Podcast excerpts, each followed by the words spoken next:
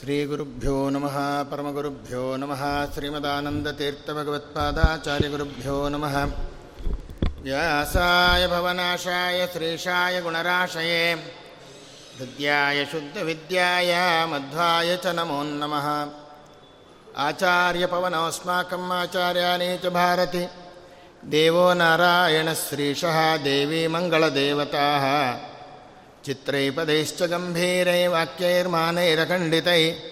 गुरुभावं व्यञ्जयन्ति भाति श्रीजयतीर्थवाक् अर्थिकल्पितकल्पोऽयं प्रत्यर्थिगजकेसरी व्यासतीर्थगुरोर्भूयात् अस्मदिष्टार्थसिद्धये। तपोविद्याविरक्त्यादिसद्गुणौघाकरानहं। वादिराजगुरून् वंदे हयग्रीवपदाश्रयान्। पूज्याय राघवेन्द्राय सत्यधर्मरताय च भजतां कल्पवृक्षाय नमतां कामधेनुवे श्रीविजयदाससद्वंशसुधाम्बुधिचन्द्रं श्रीहरिवायुगुरुभक्तिसन्ततभरितं श्रीवादिराजचरणपङ्कजध्याननिरतं श्रीगुरुगोविन्दविठ्ठलदासमहं भजे नारायणं नमस्कृत्य नरं चैव नरोत्तमं ದೇವೀಂ ಸರಸ್ವತೀಂ ವ್ಯಾಸಂ ತಥೋ ಜಯಮುದೀರಯೇತ್. ವಿಳಂಬಿ ನಾಮ ಸಂವತ್ಸರ ಪ್ರಾರಂಭ ಆದ ಮೇಲೆ ನಿನ್ನೆ ದಿವಸ ಬಹುಶಃ ಪಂಚಾಂಗ ಶ್ರವಣ ಆಗಿರುತ್ತೆ. ಪ್ರಪ್ರಥಮವಾಗಿರ್ತಕ್ಕಂತಹ ಒಂದು ಉಪನ್ಯಾಸ ಮಾಲಿಕೆ ಇವತ್ತಿನಿಂದ ಪ್ರಾರಂಭ ಆಗುತ್ತಾ ಇದೆ. ಯುಗಾದಿಯಿಂದ ರಾಮನವಮಿವರೆಗೆ ಗರ್ಭನವಮಿ ಅಂತ ಹೇಳ್ತಾರೆ. ಗರ್ಭವಾಸ ಇಲ್ಲದೇ ಇರತಕ್ಕಂತಹ ರಾಮಚಂದ್ರ ದೇವಾನುದೇವತೆಗಳ ಪ್ರಾರ್ಥನೆಯ ಮೇರೆಗೆ ಭೂಮಿಯಲ್ಲಿ ಅವತಾರವನ್ನು ಮಾಡುವುದಕ್ಕೆ ನಿಶ್ಚಯವನ್ನು ತಾನು ಮಾಡಿ ಕೌಸಲ್ಯೆಯ ಗರ್ಭವನ್ನು ತಾನು ಪ್ರವೇಶ ಮಾಡಿದ. ಯಾವ ರೀತಿ ಪ್ರವೇಶ ಮಾಡಿದ? ಶುಕ್ಲಶೋಣಿತವಾದ ಸಂಬಂಧದಿಂದ ಅಲ್ಲ. ಮತ್ತು ಪಾಯಸದ ಮೂಲಕವಾಗಿ ತಾನು ಬಂದ. ನಿಮಗೆಲ್ಲ ರಾಮಾಯಣದ ಕಥೆ ಗೊತ್ತಿದೆ ಸಾಮಾನ್ಯವಾಗಿ. ಯಜ್ಞಪುರುಷ ಪಾಯಸವನ್ನು ತಂದು ಕೊಡ್ತಾನೆ. ಪಾಯಸದ ಮೂಲಕವಾಗಿ ತಾನು ಪ್ರವೇಶವನ್ನು ಮಾಡಿದ. ಅದಕ್ಕೆ ದಾಸರು ರಾಮನಾಮ ಪಾಯಸಕ್ಕೆ ಕೃಷ್ಣನಾಮ ಸಕ್ಕರೆ ಎಂಬುದಾಗಿ ಸಹ ತಾವು ಹೇಳಿದ್ದು. ಇಂತಹ ರಾಮಚಂದ್ರ ದೇವರ ಕಥೆಯನ್ನು ಮೂಲದಲ್ಲಿ ಶತಕೋಟಿ ಪ್ರವಿಸ್ತರವಾಗಿರ್ತಕ್ಕಂಥ ಕಥಾ ಇದು. ಆದರೆ ವಾಲ್ಮೀಕಿ ಬರೆದಿರ್ತಕ್ಕಂಥ ರಾಮಾಯಣ ಇಪ್ಪತ್ನಾಲ್ಕು ಸಾವಿರ ಶ್ಲೋಕಾತ್ಮಕವಾಗಿರ್ತಕ್ಕಂಥ ರಾಮಾಯಣ ಅಷ್ಟೇ. ಆದರೆ ವೇದವ್ಯಾಸರು ಬರೆದಿರ್ತಕ್ಕಂತಹ ಶತಕೋಟಿ ಪ್ರವಿಸ್ತರವಾಗಿರ್ತಕ್ಕಂತಹ ಶ್ರೀಮದ್ ರಾಮಾಯಣದ ಕೆಲವು ಭಾಗವನ್ನು ಮಾತ್ರ ಬಾಲಕಾಂಡದಿಂದ ಉತ್ತರಖಾಂಡದವರೆಗೆ ಏಳು ಖಾಂಡಗಳಲ್ಲಿ ವಾಲ್ಮೀಕಿ ಮಹರ್ಷಿಗಳು ತಾವು ತಿಳಿಸಿರ್ತಕ್ಕಂಥದ್ದುಂಟು. ಆದರೆ ರಾಮದೇವರಿಗೆ ಪಟ್ಟಾಭಿಷೇಕ ಆದ ಮೇಲೆ ಏನಾಯಿತು? ರಾಮದೇವರು ಪಟ್ಟಾಭಿಷಿಕ್ತನಾದಾಗ ಸುಮಾರು ಅವರಿಗೆ ಇಪ್ಪತ್ತ ನಾಲ್ಕು ವರ್ಷ ಅಷ್ಟೇ. ಆದರೆ ಆ ಇಪ್ಪತ್ನಾಲ್ಕು ವರ್ಷಗಳಲ್ಲಿ ಅವರು ಮಾಡಿದಂತಹ ಅದ್ಭುತವಾಗಿರ್ತಕ್ಕಂಥ ಕಾರ್ಯಗಳನ್ನು ವರ್ಣನೆ ಮಾಡೋಕ್ಕೆ ಏಳು ಕಾಂಡ ಬೇಕಾಯಿತು. ಆಮೇಲೆ ಹನ್ನೊಂದು ಸಾವಿರ ವರ್ಷಗಳ ಕಾಲ ರಾಜ್ಯಭಾರವನ್ನು ಮಾಡಿದ್ದಾರೆ ರಾಮಚಂದ್ರ ದೇವರು. ಆ ರಾಜ್ಯಭಾರ ಮಾಡಿದ ವಿಚಾರಗಳೆಲ್ಲ ಯಾವುದರಲ್ಲಿ ಇದೆ? ಅಂತ ನೋಡಿದಾಗ ಶತಕೋಟಿ ಪ್ರವಿಸ್ತರವಾಗಿರ್ತಕ್ಕಂಥ ರಾಮಾಯಣ ಮೂಲ ರಾಮಾಯಣರ್ನವೇ ಅಂತ ಹೇಳ್ತಾರೆ. ಶತಕೋಟಿ ಪ್ರವಿಸ್ತರವಾಗಿರ್ತಕ್ಕಂಥ ಮೂಲ ರಾಮಾಯಣವನ್ನು ರಚನೆ ಮಾಡಿದಾಗ ಅದರಲ್ಲಿ ಇರ್ತಕ್ಕಂಥ ಕೆಲವು ಭಾಗಗಳು ಆನಂದ ರಾಮಾಯಣದಲ್ಲಿ ಬಂತು, ಕೆಲವು ಭಾಗಗಳು ಆಧ್ಯಾತ್ಮಿಕ ರಾಮಾಯಣದಲ್ಲಿ ಬಂತು. ರಾಮದೇವರು ಪಟ್ಟಾಭಿಷಿಕ್ತರಾದ ಮೇಲೆ ಏನೇನು ನಡೀತು ಎಂಬತಕ್ಕಂಥ ವಿಚಾರಗಳು ಹೇಳಿದರು. ಉತ್ತರಖಾಂಡಕ್ಕೆ ಕೊನೆಗೊಳ್ಳಲಿಲ್ಲ. ವಿವಾಹಕಾಂಡ ವಿಲಾಸಕಾಂಡ ಯಾತ್ರಾಕಾಂಡ ಯಜ್ಞಕಾಂಡ ಹೀಗೆ ಬೇರೆ ಬೇರೆ ಕಾಂಡಗಳು ಬಂದು ಹದಿನಾಲ್ಕು ಕಾಂಡಗಳು ಒಟ್ಟು ರಾಮಾಯಣದಲ್ಲಿ ಬಂದಿದೆ ಅಂತ ಆನಂದ ರಾಮಾಯಣಕಾರರು ಹೇಳುತ್ತಾರೆ. ಅಂದರೆ ರಾಮನಿಗೆ ಲವಾಕುಶ ಅಂತ ಇಬ್ಬರು ಮಕ್ಕಳಿದ್ದಂತೆ ಭರತನಿಗೆ ಇಬ್ಬರು ಮಕ್ಕಳು. ಅದೇ ರೀತಿ ಶತ್ರುಘ್ನಿಗೆ ಇಬ್ಬರು ಮಕ್ಕಳು, ಲಕ್ಷ್ಮಣನಿಗೆ ಇಬ್ಬರು ಮಕ್ಕಳು, ಒಟ್ಟು ಎಂಟು ಜನ ಗಂಡು ಮಕ್ಕಳು. ಒಬ್ಬೊಬ್ಬರಿಗೆ ಇಬ್ಬರಿಬ್ಬರು ಹೆಂಡತಿಯರು. ಹದಿನಾರು ಜನ ಸೊಸೆಯಂದಿರು. ಇವೆಲ್ಲ ಬರ್ತದೆ ಮುಂದಿನ ಕಥಾಭಾಗದಲ್ಲಿ, ಅನೇಕ ಕಥಾಭಾಗದಲ್ಲಿ. ಅದರಲ್ಲಿ ಒಂದು ಭಾಗವಾಗಿರ್ತಕ್ಕಂತಹ ರಾಮಾಯಣದ ಭಾಗ ಸಾಮಾನ್ಯವಾಗಿ ಎಲ್ಲರೂ ಶ್ರವಣವನ್ನು ಮಾಡ್ತಕ್ಕಂಥವರಾಗಿರೋದ್ರಿಂದ, ಶ್ರವಣ ಮಾಡಿರೋದ್ರಿಂದ ಮುಂದಿನ ಒಂದು ಭಾಗವನ್ನು ತೆಗೆದುಕೊಂಡರೆ ಪದ್ಮಮಹಾಪುರಾಣದಲ್ಲಿ, ಪಾತಾಳಖಂಡದಲ್ಲಿ, ಶೇಷವಾತ್ಸ್ಯಾಯನ ಸಂವಾದದಲ್ಲಿ ರಾಮದೇವರು ಮಾಡಿದ ಅಶ್ವಮೇಧ ಯಾಗದ ಕಥೆ ಅಂತನ್ನೋದು ಬರುತ್ತೆ. ಧರ್ಮರಾಜ ಮಾಡಿದ ಅಶ್ವಮೇಧ ಯಾಗದ ಒಂದು ಕಥೆ ಜೈಮಿನಿ ಭಾರತದಲ್ಲಿ ಬಂದಿರತಕ್ಕಂಥದ್ದಾಗಿದೆ. ಅಶ್ವಮೇಧ ಪರ್ವ ಅಂತ ಮಹಾಭಾರತದಲ್ಲಿ ಇದೆ. ಆದರೆ ರಾಮದೇವರು ಮಾಡಿದ ಅಶ್ವಮೇಧ ಯಾಗದ ಕಥ ಅನ್ನೋದು ಪದ್ಮಪುರಾಣ ವರ್ಣನೆ ಮಾಡ್ತಾ ಇದೆ. ಮೂಲ ಶತಕೋಟಿ ಪ್ರವಿಸ್ತರವಾದ ರಾಮಾಯಣದಲ್ಲಿ ಇರತಕ್ಕಂಥ ಭಾಗವೇ ಇದನ್ನು ಸಹ ವೇದವ್ಯಾಸರು ಮಾಡಿದ್ದೆ. ಆ ಪದ್ಮಪಹ ಪುರಾಣದಲ್ಲಿ ಬ್ರಹ್ಮಕಾಂಡ ಅಂತ ಮೊದಲಿಗೆ ಬರುತ್ತೆ. ಅದನ್ನು ಕೇಳಿದ ಮೇಲೆ ಋಷಿಗಳೆಲ್ಲ ಕೇಳ್ತಾರೆ ಸೂತ ಮಹಾಮುನಿಗಳನ್ನು. ಬ್ರಹ್ಮಕಾಂಡವನ್ನು ಕೇಳಿದ್ದಾಯಿತು. ಮುಂದೆ ಪಾತಾಳಖಂಡದಲ್ಲಿ ಬರ್ತಕ್ಕಂಥ ರಾಮದೇವರ ಚರಿತ್ರೆಯನ್ನು ಹೇಳ್ರಿ. ಅಂದಾಗ ವಾತ್ಸ್ಯಾಯನ ಶೇಷದೇವರ ಸಂವಾದದಲ್ಲಿ ಬರ್ತಕ್ಕಂಥ ಒಂದು ಅಪೂರ್ವವಾಗಿರ್ತಕ್ಕಂಥ ಒಂದು ಕಥೆ. ವಾತ್ಸ್ಯಾಯನರು ಹೇಳುತ್ತಾರೆ ಶೇಷದೇವರಿಗೆ ಜಗತ್ತಿನ ಸೃಷ್ಟಿ, ಪ್ರಳಯ, ಭೂಗೋಳ, ಖಗೋಳ ಜ್ಯೋತಿಷ್ಚಕ್ರಗಳ ನಿರ್ಣಯ ಎಲ್ಲವನ್ನ ಇದುವರೆಗೆ ಹೇಳಿದ್ದೇನಪ್ಪ. ಮಹತ್ತತ್ವ, ಅಹಂಕಾರ ತತ್ವ ಇತ್ಯಾದಿ ತತ್ವಗಳ ಸೃಷ್ಟಿಯನ್ನು ಹೇಳಿದ್ದೇನೆ. ಅನೇಕ ರಾಜಾದಿರಾಜರ ಚರಿತ್ರೆಯನ್ನು ಹೇಳಿದ್ದೇನೆ. ಸೂರ್ಯವಂಶದ ರಾಜರ ಚರಿತ್ರೆಯನ್ನು ಹೇಳಿದ್ದೇನೆ. ಅದರಲ್ಲಿ ಸಹ ಶ್ರೀ ರಾಮಚಂದ್ರ ಅಶ್ವಮೇಧ ಯಾಗವನ್ನು ಮಾಡಿದ ಒಂದು ಕಥೆ ಇದೆಯಲ್ಲ. ಅದು ಅದ್ಭುತ, ಪಾಪಹರ. ಆದರೂ ಸಹ ನಿಮ್ಮ ಮುಖದಿಂದ ಸಂಕ್ಷೇಪವಾಗಿ ನಾನು ಕೇಳದೆ ವಿಸ್ತಾರವಾಗಿ ಕೇಳಬೇಕು ಅಂತ ಬಯಸ್ತೇನೆ ಎಂಬುದಾಗಿ ತಾವು ಹೇಳಿದಾಗ ಶೇಷ ದೇವರು ಹೇಳುತ್ತಾರೆ, ಮುನಿಯೇ, ನೀನು ಧನ್ಯ. ರಾಮಚಂದ್ರ ದೇವರ ಪದಕಮಲ ಮಕರಂದವನ್ನು ಆಶಿಸುವಂಥ ನಿನ್ನಂಥ ಸಾಧುಗಳ ಸಂಘ ನನಗೆ ಬೇಕು. ಪವಿತ್ರವಾಗಿರ್ತಕ್ಕಂತಹ ಶ್ರೀರಾಮನ ಕಥೆಯನ್ನು ನಾನು ಸ್ಮರಿಸುವಂತೆ ಮಾಡಿ, ಅನುಗ್ರಹವನ್ನು ಮಾಡ್ತಾ ಇರ್ತಕ್ಕಂಥ ನಿನಗೆ ಯಥಾಶಕ್ತಿ ಅದನ್ನು ವರ್ಣನೆ ಮಾಡ್ತೇನೆ. ಅದರಲ್ಲಿ ಈ ಯುಗಾದಿಯಿಂದ ರಾಮನವಮಿ ತನಕ ಬರ್ತಕ್ಕಂಥ ದಿನ ಗರ್ಭನವಮಿ ಅಂತ ಹೇಳ್ತಾ, ಗರ್ಭವಾಸ ಇಲ್ಲದೆ ಇರತಕ್ಕಂಥ ರಾಮದೇವರು ಗರ್ಭದಲ್ಲಿ ಅಡಗಿದಂತೆ ನಟನೆ ಮಾಡ್ತಾ ಗರ್ಭದಲ್ಲಿ ಇದ್ದಾಗ ಬ್ರಹ್ಮಾದಿ ದೇವತೆಗಳು ಬಂದು ರಾಮದೇವರನ್ನು ಸ್ತೋತ್ರ ಮಾಡಿದ್ದಾರೆ. ಶ್ರೀಮದ್ ಭಾಗವತದಲ್ಲಿ ಶ್ರೀಕೃಷ್ಣ ದೇವಕಿಯ ಗರ್ಭದಲ್ಲಿ ಅಡಗಿದ ಅಂತ ಹೇಳಿ ಗರ್ಭಸ್ತುತಿಯನ್ನು ಹೇಗೆ ಮಾಡ್ತಾರೋ, ಆ ರೀತಿಯಲ್ಲಿ ದೇವಾನು ದೇವತೆಗಳು ಮಾಡಿದ್ದಾರೆ. ಅದಕ್ಕೋಸ್ಕರ ಈ ಕಾಲದಲ್ಲಿ ರಾಮದೇವರ ಸ್ಮರಣೆಯನ್ನು ಅವಶ್ಯ ಮಾಡಬೇಕು. ನೋಡ್ರಿ, ವರ್ಷ ಪೂರ್ತಿ ನಮಗೆಲ್ಲ ಆಚಾರ್ಯ ಭಾಗವತ ಹೇಳ್ರಿ, ಆಚಾರ್ಯ ಭಾರತ ಹೇಳ್ರಿ ಅಂತ ಕೇಳ್ತಾ ಇರೋ ಹೊರತು ರಾಮಾಯಣ ಹೇಳ್ರಿ ಅಂತ ಯಾರೂ ಕೇಳಲ್ಲ. ಚೈತ್ರ ಮಾಸದಲ್ಲಿ ಮಾತ್ರ ರಾಮಾಯಣ ನೆನಪು ಬರ್ತದೆ ಬಹುಶಃ ಎಲ್ರಿಗೂ. ಚೈತ್ರ ಮಾಸದಲ್ಲಿ ರಾಮನವಮಿ ಇದೆ, ರಾಮಾಯಣ ಹೇಳ್ರಿ ಅಂತ ಕೇಳೋದು ಆಗೋಗಿದೆ. ಆದ್ದರಿಂದ ಆದರೂ ಸಹ ರಾಮಾಯಣಕ್ಕಿಂತ ಮಹಾಭಾರತದ ಕಥೆ ದೊಡ್ಡದು ಅಂತಂದಿದ್ದೆ ಕೆಲವರು ತಿಳ್ಕೊಂಡಿದ್ದಾರೆ. ಒಂದು ಲಕ್ಷ ಶ್ಲೋಕ ಇದೆ ನಿಜ. ಆದರೆ ಮಾತನಾಡಬೇಕಾದ್ರೆ ಸಹ ನಾವು ಎಲ್ಲಿ ತನಕ ರಾಮಾಯಣ ಅನ್ನೋ ಪದ ಬಂದುಬಿಟ್ಟಿದೆ ಅಂತಂದರೆ ಯಾವುದೋ ಒಂದು ಅಲ್ಲಸಲ್ಲದ ವಿಚಾರಗಳನ್ನು ಮತ್ತೆ ಮತ್ತೆ ಒಬ್ಬ ಹೇಳ್ತಾ ಇದ್ರೆ ಮುಗಿತಾ ನಿನ್ನ ರಾಮಾಯಣ ಅನ್ನೋ ತನಕ ಬಂದಿದ್ದೇವೆ ನಾವು. ಅಂದರೆ ಇದು ಮುಗಿಯದ ಕಥೆ ಅಂತ ಆಗೋಗಿದೆ. ಶತಕೋಟಿ ಪ್ರವಿಸ್ತರವಾಗಿರ್ತಕ್ಕಂಥದ್ದು. ಆದರೆ ಹಾಗಿರ್ತಕ್ಕಂಥದ್ದು ಅಲ್ಲ ಅದು. ಸಮುದ್ರದಂತೆ ಅಪಾರವಾಗಿರ್ತಕ್ಕಂಥ ರಾಮಕಥೆಯನ್ನು ಬ್ರಹ್ಮಾದಿ ದೇವತೆಗಳು ಅರಿಯಲಾರರು. ಮುಂದೆ ನಾನೆಷ್ಟರವನು ಎಂಬುದಾಗಿ ಹೇಳ್ತಾ ಪಕ್ಷಿಣಃ ಸ್ವಗತಿ ಪ್ರಾಯಂ, ಖೇ ಗಚ್ಚಂತಿ ಸುವಿಸ್ತರೆ. ಹಕ್ಕಿಗಳು ವಿಶಾಲವಾದ ಆಕಾಶದಲ್ಲಿ ಶಕ್ತಿ ಇದ್ದಷ್ಟು ಎತ್ತರಕ್ಕೆ ಹಾರುತ್ತೆ. ಸೀತಾದೇವಿ ಚರಿತ್ರೆಯೂ ಪಾವನವಾದದ್ದು. ಅದನ್ನು ಹೇಳಿದರೆ ಬೆಂಕಿಯಲ್ಲಿ ಶೋಧಿಸಿದ ಚಿನ್ನದಂತೆ ಅಂತಃಕರಣ ಶುದ್ಧವಾಗುತ್ತೆ ಅಂತಾರೆ. ಹೀಗೆ ಶೇಷದೇವರು ಒಂದು ಕ್ಷಣ ಧ್ಯಾನವನ್ನು ಮಾಡಿ, ಲೋಕೋತ್ತರವಾಗಿರ್ತಕ್ಕಂಥ ರಾಮದೇವರು ಮಾಡಿದ ಅಶ್ವಮೇಧ ಯಾಗದ ಕಥೆಯನ್ನು ಹೇಳುವುದಕ್ಕೆ ಉದ್ಯುಕ್ತರಾಗುತ್ತಾರೆ. ಅಪ್ಸರೆಯರ ಮುಖದ ಕಾಂತಿಯನ್ನು ಕಳೆದವನು ರಾವಣ. ಆ ರಾವಣನನ್ನು ರಾಮದೇವರು ಸಂಹಾರ ಮಾಡಿದಾಗ ವಿಭೀಷಣನಿಗೆ ಲಂಕೆಯಲ್ಲಿ ಪಟ್ಟಾಭಿಷೇಕವನ್ನು ಮಾಡಿಸಿ ಶ್ರೀರಾಮಚಂದ್ರ ದೇವರು ಸೀತೆಯೊಂದಿಗೆ ಪುಷ್ಪಕ ವಿಮಾನವನ್ನು ಏರ್ತಾರೆ. ನಾನು ಹೇಳ್ತಾ ಇರ್ತಕ್ಕಂಥ ಕಥಾಭಾಗ ರಾವಣ ಕುಂಭಕರ್ಣರ ವಧೆ ಆಗಿದೆ. ವಿಭೀಷಣನಿಗೆ ಪಟ್ಟಾಭಿಷೇಕ ಮಾಡಿಸಿದ್ದಾಗಿದೆ. ಅದಾದ ಮೇಲೆ ಪುಷ್ಪಕ ವಿಮಾನವನ್ನು ಏರಿ ಲಕ್ಷ್ಮಣ, ಸುಗ್ರೀವ, ಹನುಮಂತ ಎಲ್ಲರನ್ನ ಕೂಡಿಸಿಕೊಂಡು ಲಂಕಾ ದರ್ಶನವನ್ನು ಮಾಡ್ತಾನೆ.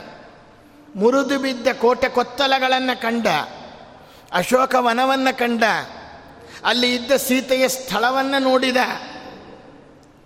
ಲಂಕೆಯನ್ನೆಲ್ಲ ನೋಡಿದ ಶ್ರೀರಾಮಚಂದ್ರ ಅಯೋಧ್ಯೆಗೆ ಹೊರಟ. ಬ್ರಹ್ಮಾದಿ ದೇವತೆಗಳು ನೆರೆಯುತ್ತಾರೆ. ದೇವದುಂದುಬಿ ಮೊಳಗುತ್ತಾ ಇದೆ. ಅಪ್ಸರೆಯರು ಕುಣಿದಾಡ್ತಾ ಇದ್ದಾರೆ. ವಿಭೀಷಣ ಶ್ರೀರಾಮಚಂದ್ರ ದೇವರ ವಿರಹವನ್ನು ತಾಳಲಾರದೆ ತಾನೂ ಜೊತೆಗೆ ಹೊರಟು ನಿಲ್ತಾ ಇರ್ತಾನೆ. ಎಲ್ಲರೂ ಪುಷ್ಪಕವನ್ನೇರಿ ಅಯೋಧ್ಯೆಯ ಕಡೆಗೆ ಪ್ರಯಾಣವನ್ನು ಮಾಡ್ತಾ ಇದ್ದಾರೆ. ಎಂಥ ಸುಂದರವಾಗಿರ್ತಕ್ಕಂಥ ಚರಿತ್ರೆ, ರಾಮದೇವರ ಚರಿತ್ರೆ. ಮಹಾರುದ್ರ ದೇವರು ಪಾರ್ವತೀ ದೇವಿಗೆ ಉಪದೇಶ ಮಾಡಿದ ಮಂತ್ರವೇ ರಾಮ ಮಂತ್ರ. ಶ್ರೀರಾಮ ರಾಮ ರಾಮೇತಿ, ರಮೇ ರಾಮೇ ಮನೋರಮೆ. ಸಹಸ್ರನಾಮ ತತ್ತುಲ್ಯಂ ರಾಮನಾಮವರಾನನೆ. ಶ್ರೀರಾಮ, ರಾಮ ರಾಮ ಎಂಬುದಾಗಿ ಮೂರು ಸರ್ತಿ ಹೇಳಿದರೆ ವಿಷ್ಣು ಸಹಸ್ರನಾಮ ಹೇಳಿದ ಪುಣ್ಯ ಬರುತ್ತೆ ಎಂದರು. ನಮ್ಮ ಜಗನ್ನಾಥದಾಸರ ಸಂಖ್ಯವನ್ನು ಇದಕ್ಕೆ ಅಳವಡಿಸಿದರೆ ಯಾರ ಅವರ್ಗೀಯ ವ್ಯಂಜನಗಳಲ್ಲಿ ಎರಡನೇ ಅಕ್ಷರ ಆಯಿತು. ಪಾಪ ಬಾಭಾಮ ಐದನೇ ಅಕ್ಷರ ಆಯಿತು. ರಾಮ ಅಂದರೆ ಎರಡು ಇಂಟು ಐದು ಹತ್ತಾಯಿತು. ರಾಮ ರಾಮ ರಾಮ, ಹತ್ತು ಇಂಟು ಹತ್ತು ಇಂಟು ಹತ್ತು. ಹತ್ತತ್ಲಿ ನೂರು ನೂರು ಹತ್ತಲಿ ಸಾವಿರ. ಸಹಸ್ರನಾಮ ತತ್ತುಲ್ಯಂ ರಾಮನಾಮ ವರಾನನೆ ಎಂಬುದಾಗಿ ಹೇಳಿದರು. ವಾದಿರಾದರು ಒಂದು ಕಡೆಯಲ್ಲಿ ತಿಳಿಸ್ತಾರೆ, ಶತಕೋಟಿ ಪ್ರವಿಸ್ತರವಾಗಿರ್ತಕ್ಕಂಥ ಶ್ಲೋಕಗಳು ಎಲ್ಲಿ ಹೋದು ಹಾಗಾದರೆ? ಎಂಬುದಾಗಿ ಹೇಳಿದರೆ, ಯಾಕೆಂದರೆ ವಾಲ್ಮೀಕಿಯನ್ನು ವಾಲ್ಮೀಕಿಯನ್ನಾಗಿ ಮಾಡಿದ ರಾಮ ಯಾರು? ವಾಲ್ಮೀಕಿ ವಾಲ್ಮೀಕಿ ಆಗೋದಕ್ಕಿಂತ ಮುಂಚಿತವಾಗಿ ರತ್ನಾಕರ ಎಂಬತಕ್ಕಂಥ ದರೋಡೆಕೋರನಾಗಿದ್ದಾವ. ದಾರಿಯಲ್ಲಿ ಹೋಗೋರು ಬರೋರನ್ನೆಲ್ಲನೂ ಸಹ ತಾನು ಹೊಡಿತಾ ಇದ್ದ, ಬಡಿತಾ ಇದ್ದ, ಅವರ ಹತ್ರ ಇದ್ದ ನಗನಾಣ್ಯಗಳನ್ನು ಕಿತ್ತುಕೊಳ್ತಾ ಇದ್ದ. ನಾರದರು ಬರ್ತಾರೆ. ನಾರದರು ಬಂದಾಗ ಅವರ ತಂಬೂರಿಯನ್ನು ಹಿಡಿದ. ದೊಡ್ಡವರು ಮುಟ್ಟಿದ ತಂಬೂರಿ, ದೊಡ್ಡವರು ಮುಟ್ಟಿದ ದೇವರು, ದೊಡ್ಡವರು ಮುಟ್ಟಿದ ವಸ್ತುಗಳಲ್ಲಿ ವಿಶಿಷ್ಟ ಸನ್ನಿಧಾನ ತಂಬೂರಿ ಮೀಟಿದವ, ಭವಾಬ್ದಿ ದಾಟಿದವ ಅಂತಾರೆ. ಅದರ ಸ್ಪರ್ಶದಿಂದ ಅವನ ಮನಸ್ಸೇ ಬದಲಾವಣೆ ಆಯಿತು. ಅವರನ್ನು ಹೊಡಿಬೇಕು ಅಂತ ಅನ್ನಿಸ್ಲಿಲ್ಲ. ಆಗ ನಾರದರು ಕೇಳ್ತಾರೆ, ಎಷ್ಟು ಜನರು ತಲೆ ಒಡಿತಾ ಇದ್ದೀಯಲ್ಲ? ಇದರ ಪಾಪವನ್ನೇನಾದರೂ ಇದರಿಂದ ಬರ್ತಕ್ಕಂಥ ದುಡ್ಡನ್ನು ಯಾರು ಅನುಭವಿಸ್ತಾ ಇದ್ದಾರೆ? ನಿನ್ನ ತಂದೆ, ನಿನ್ನ ತಾಯಿ, ನಿನ್ನ ಹೆಂಡತಿ, ನಿನ್ನ ಮಕ್ಕಳು, ಆ ಪಾಪವನ್ನು ಏನಾದರೂ ತಗೋತಾರ? ಅಂದರೆ, ತಗೋತಾರೆ ಎಂದ. ಖಂಡಿತ ತಗೊಳ್ಳಲ್ಲ ಅಂದರು. ಹೋಗಿ ಕೇಳಿಕೊಂಡು ಬಾ ಅಂದರು. ಮನೆಗೆ ಹೋಗಿ ಎಲ್ಲರನ್ನ ಕೇಳಿಕೊಂಡು ಬಂದಾಗ ಯಾರೂ ತಗೊಳ್ಳಲ್ಲ ಅಂತ ಗೊತ್ತಾದಾಗ ವೈರಾಗ್ಯ ಹುಟ್ಟಿತು. ನಮ್ಮ ಹತ್ರ ಇದ್ದಾಗ ಮಾತ್ರ ನೆಂಟರು ಇಷ್ಟರು, ಉಂಟಾದ ಕಾಲಕ್ಕೆ ನೆಂಟಾರು ಇಷ್ಟಾರು, ಉಂಟು ತಪ್ಪಿದ ಮೇಲೆ ಒಣ ಹೆಂಟೆಯಲ್ಲಿ ಮುಚ್ಚುವರು. ಏನಾದರೂ ನಮ್ಮಿಂದ ಲಾಭ ಇದೆ ಎಂದಂಥ ಕಾಲದಲ್ಲಿ ಬಂಧುಗಳು ಆದವರು ಬಂದುಂಟು ಹೋಗುವರು. ಬಂಧನವ ಕಳೆಯಲರಿವರೋ ದೇವ. ನಿಜವಾದ ಭವಬಂಧನವನ್ನು ಯಾರು ಕಳೀತಾನೆ ಅವನು ಆಪದ್ ಬಂಧು ಎಂಬುದಾಗಿ ಅವನನ್ನು ಕರೀತಾ ಇದ್ದೇವೆ ನಾವು. ಸ್ವಾಮಿ, ಇಷ್ಟು ದಿವಸ ನಾನು ವ್ಯರ್ಥವಾಗಿ ಈ ಕಾರ್ಯವನ್ನು ಮಾಡಿಬಿಟ್ಟೆ, ನನ್ನ ಉದ್ಧಾರ ಹೆಂಗೆ ಅಂತ ಹೇಳಿದಾಗ ರಾಮ ಮಂತ್ರವನ್ನು ಉಪದೇಶ ಮಾಡಿದರು ಅಂತ ಹೇಳುತ್ತಾರೆ. ಆ ರಾಮ ಎಲ್ಲಿಂದ ಬಂದ? ಇನ್ನು ವಾಲ್ಮೀಕಿ ವಾಲ್ಮೀಕಿ ಆಗಿಲ್ಲ. ದರೋಟೆಕೋರನಾಗಿದ್ದಾನೆ ಆಗಲೇ ರಾಮ ಮಂತ್ರ ಉಪದೇಶ ಮಾಡ್ತಾ ಇದ್ದಾರೆ ಎಂದರೆ ಶತಕೋಟಿ ಪ್ರವಿಸ್ತರವಾಗಿರ್ತಕ್ಕಂಥ ರಾಮಾಯಣವನ್ನು ದೇವತೆಗಳು, ಗಂಧರ್ವರು, ಪಿತೃದೇವತೆಗಳು ಮೂರು ಜನ ಬಂದ್ರಂತೆ. ಮೂರು ಜನ ಬಂದು ಇಷ್ಟು ಸುಂದರವಾಗಿರ್ತಕ್ಕಂಥ ರಾಮಾಯಣದ ಶ್ಲೋಕಗಳು ಭೂಲೋಕದ ಜನರಿಗೆ ಬೇಡ. ಇಪ್ಪತ್ನಾಲ್ಕು ಸಾವಿರ ಶ್ಲೋಕಾತ್ಮಕವಾಗಿರೋ ರಾಮಾಯಣನೇ ಪಾರಾಯಣ ಮಾಡಲ್ಲ. ಇನ್ನು ಶತಕೋಟಿ ಪ್ರವಿಸ್ತರ ಎಲ್ಲಿ ಪಾರಾಯಣ ಮಾಡ್ತಾ ಇದ್ವು ನಾವು? ನಾವು ಹಂಚಿಕೊಂಡು ಬಿಡೋಣ ಅಂತ ಹೇಳ್ತಾ ಮೂವತ್ತ ಮೂರು ಕೋಟಿ ಮೂವತ್ತ್ಮೂರು ಕೋಟಿ ಮೂವತ್ತ್ಮೂರು ಕೋಟಿ, ತೊಂಬತ್ತೊಂಬತ್ತು ಕೋಟಿ ಶ್ಲೋಕಗಳು ಹೊರಟೋದ್ವು. ಇನ್ನು ಒಂದು ಕೋಟಿ ಶ್ಲೋಕ ಉಳೀತು ಅದನ್ನು ಮೂವತ್ತ್ಮೂರು ಲಕ್ಷ ಮೂವತ್ತ್ಮೂರು ಲಕ್ಷ ಮೂವತ್ತ್ಮೂರು ಲಕ್ಷ ಹಂಚಿಕೊಂಡ್ರು. ಒಂದು ಲಕ್ಷ ಉಳೀತು ಅದನ್ನು ಮೂವತ್ತ್ಮೂರು ಸಾವಿರ ಮೂವತ್ತ್ಮೂರು ಸಾವಿರ ಹೋಯಿತು. ತೊಂಬತ್ತೊಂಬತ್ತು ಸಾವಿರ ಹೋಯಿತು, ಒಂದು ಸಾವಿರ ಶ್ಲೋಕ ಉಳಿತು ಮುನ್ನೂರ ಮೂವತ್ತ್ಮೂರು ಶ್ಲೋಕ ಹಂಚಿಕೊಂಡ್ರು, ಇನ್ನು ಒಂದೇ ಒಂದು ಶ್ಲೋಕ ಉಳಿಯಿತು. ಅದರಲ್ಲಿ ಮೂವತ್ತ ಎರಡು ಅಕ್ಷರಗಳಿದ್ದವು. ಆಗ ಹತ್ತು ಹತ್ತು ಅಕ್ಷರಗಳನ್ನು ಹಂಚಿಕೊಂಡು ಹೋದ್ರಂತೆ, ಹಕ್ಕಿ ನುಡಿತಣ್ಣ ನುಡೀತು ಎರಡು ಅಕ್ಷರ ನುಡೀತು ಎರಡು ಮೂವತ್ತೆರಡಾಯಿತು. ಪುರಂದ್ರದಾಸರು ಹೇಳ್ತಾರೆ, ಕ್ರೌಂಚ ಪಕ್ಷಿಗಳು ಹೇಳಿದ್ದ ಎರಡು ಅಕ್ಷರಗಳೇ ಈ ರಾಮ ರಾಮ ಅನ್ನೋದು ರಾಮಾಯ, ರಾಮಭದ್ರಾಯ, ರಾಮಚಂದ್ರಾಯ ವೇದಸೆ, ರಘುನಾಥಾಯ ನಾಥಾಯ, ಸೀತಾಯ ಪತಯೇನ್ನಮಃ ಇಡೀ ರಾಮಾಯಣವನ್ನು ಹೇಳಿಬಿಟ್ರು ರಾಮ ರಾಮ ರಾಮ, ರಮಯತೀತಿ, ರಾಮ, ಎಲ್ಲರಿಗೆ ಆನಂದಗೊಳಿಸುವವನು ರಾಮ ಅಂತ ಎಲ್ಲರೂ ಅವನನ್ನು ಕರೀತಾ ಇದ್ದರು. ರಾಮಚಂದ್ರ, ರಾಮಭದ್ರಾಯ ದಶರಥ ಕರೀತಾ ಇದ್ದ. ದಶರಥ ಯಾರು? ಅವನ ಅಜನ ಮಗ. ಅವನು ಯಾರು? ಹಿಂಗೆ ಅವನ ಒಂದು ವಂಶ ಚರಿತ್ರೆ ರಾಮಚಂದ್ರ ಅಂತ ಕರೀತಾ ಇದ್ದವಳು ಕೌಸಲ್ಯ, ಅವರ ಒಂದು ವಂಶ ಚರಿತ್ರೆ ರಘುಕುಲಕ್ಕೆ ನಾಥ ಅಂತ ಕರೀತಾ ಇದ್ದವರು. ರಘುನಾಥ ಅಂತ ವಸಿಷ್ಠರು ಕರೀತಾ ಇದ್ದರು ಸುಮಂತ್ರ ಇವರೆಲ್ಲ ಕರೀತಾ ಇದ್ದರು ನಾಥಾಯ ಸೀತೆ, ತನಗೆ ನಾಥ ಅಂತ ಕರೀತಾ ಇದ್ಲು ಅವಳ ಚರಿತ್ರೆ. ಸೀತಾಯ ಪತಯೇ ನಮಃ, ಯಾರು ಜನಕರಾಜನ ಮನೆಯಲ್ಲಿ, ಅವರು ಸೀತಾಪತಿ, ಅವರ ಚರಿತ್ರೆ. ಒಂದೊಂದು ವಿಸ್ತಾರ ಮಾಡಿಕೊಂಡು ಹೋದರೆ ಒಂದು ಗ್ರಂಥವಾಯಿತು ಅಂದರು. ಆ ಎರಡಕ್ಷರವನ್ನು ರಾಮ ಅನ್ನೋದನ್ನು ನಾರದರು ಅಲ್ಲಿ ಹೇಳಿದರು. ಮೊದಲು ಪಾರ್ವತಿಗೆ ಪರಮೇಶ್ವರ ಹೇಳಿದ ನಾಮ, ಆ ಮಂತ್ರ ಈ ಮಂತ್ರ ಜಪಿಸಿ ಕೆಡಲು ಬೇಡ, ಸೋಮಶೇಖರ ತನ್ನ ಭಾಮಿನಿಗೆ ಪೇಳಿದ ಮಂತ್ರ, ರಾಮ ಮಂತ್ರವ ಜಪಿಸೋ. ಇಂಥ ರಾಮಚಂದ್ರ ದೇವರ ವನವಾಸ ಮುಗೀತು. ರಾವಣ ಕುಂಭಕರ್ಣರನ್ನು ಕೊಂದಿದ್ದಾನೆ. ಹದಿನಾಲ್ಕು ವರ್ಷ ವನವಾಸಕ್ಕೆ ಹೋದವನು ವಾಪಸ್ಸು ಬಂದಿದ್ದಾನೆ ಅಂದಾಗ ಎಲ್ಲರಿಗೂ ಸಂತೋಷವೋ ಸಂತೋಷ? ಅಯೋಧ್ಯೆಯಲ್ಲಿ ಬಹಳ ಸಡಗರ ಉತ್ಸವ ನಡೀತಾ ಇದೆ. ದಾರಿಯಲ್ಲಿ ಬರ್ತಾ ರಾಮಚಂದ್ರ ಸೀತೆಗೆ ತಾವು ನೋಡಿದ್ದ ರಮ್ಯ ಪ್ರದೇಶಗಳನ್ನು, ಪುಣ್ಯ ಆಶ್ರಮಗಳನ್ನು, ಅಲ್ಲಿರುವ ಮುನಿಗಳನ್ನು ಮುನಿಪತ್ನಿಯರನ್ನು ಮುನಿಕುಮಾರರನ್ನು ಎಲ್ಲರನ್ನು ತೋರಿಸ್ತಾ ಬರ್ತಾ ಇದ್ದಾನೆ. ಅಯೋಧ್ಯೆಯ ಸಮೀಪಕ್ಕೆ ಬರ್ತದೆ ಆ ವಿಮಾನ. ನಂದಿಗ್ರಾಮವನ್ನು ರಾಮ ದೂರದಿಂದ ಕಂಡ. ಭರತನ ಭಕ್ತಿ ಎಷ್ಟಿತ್ತು ಅಂತ ನೋಡ್ರಿ. ರಾಮ ಬರ್ತಾನೆ ಬರ್ತಾನೆ ಬರ್ತಾನೆ ಬರ್ತಾನೆ ಅಂತ ಹದಿನಾಲ್ಕು ವರ್ಷ ಕಾದವನು. ರಾಮದೇವರು ತನಗೋಸ್ಕರವಾಗಿ ಬಿಟ್ಟು ಕೊಟ್ಟಿರ್ತಕ್ಕಂಥ ಸಿಂಹಾಸನವನ್ನು ಏರದೆ ಚಿತ್ರಕೂಟದಲ್ಲಿ ರಾಮದೇವರು ಇದ್ದಾಗ ತಾನೇ ಹೋಗಿ ಅವರಿಂದ ಪಾದುಕೆಗಳನ್ನು ಸ್ವೀಕಾರವನ್ನು ಮಾಡಿಕೊಂಡು ಬಂದು ಪಾದುಕೆಗಳನ್ನು ಸಿಂಹಾಸನದ ಮೇಲೆ ಇಟ್ಟು ಪಾದುಕೆಯೇ ರಾಜ್ಯಭಾರ ಮಾಡ್ತಾ ಇದೆ, ನಾನು ರಾಜ್ಯಭಾರ ಮಾಡ್ತಾ ಇಲ್ಲ ಅಂತ ಹೇಳಿದ್ರೆ ರಾಮನ ಹೆಸರಿನಲ್ಲಿ ರಾಜ್ಯಭಾರ ಮಾಡಿದವನು. ರಾಮ ನಾರುಮಡಿಯನ್ನು ಹುಟ್ಟಿದ್ದಾನೆ, ನಾನು ನಾರುಮಡಿಯನ್ನು ಉಡ್ತೇನೆ ಅಂತ ನಾರುಮಡಿಯನ್ನು ಹದಿನಾಲ್ಕು ವರ್ಷ ಹುಟ್ಟವನು. ರಾಮ ಗೆಡ್ಡೆ ಗೆಣಸುಗಳನ್ನು ತಿಂತ ಇದ್ದಾನೆ, ನಾನು ಗೆಡ್ಡೆ ಗೆಣಸುಗಳನ್ನು ತಿಂತೇನೆ ಅಂತಂದವನು ಎಲ್ಲ ವಸ್ತುಗಳು ಹತ್ತಿರದಲ್ಲಿ ಇದ್ದು ಅದನ್ನು ಬಿಟ್ಟಂಥ ವೈರಾಗ್ಯ, ನಿಜವಾದ ವೈರಾಗ್ಯ. ನಮ್ಮ ಹತ್ತಿರ ಇಲ್ಲ ಆದ್ದರಿಂದ ನಾವು ಬಿಟ್ಟಿದ್ದೇವೆ ಅಂದರೆ ಅದು ಅಭಾವ ವೈರಾಗ್ಯ ಆಗುತ್ತಷ್ಟೇ.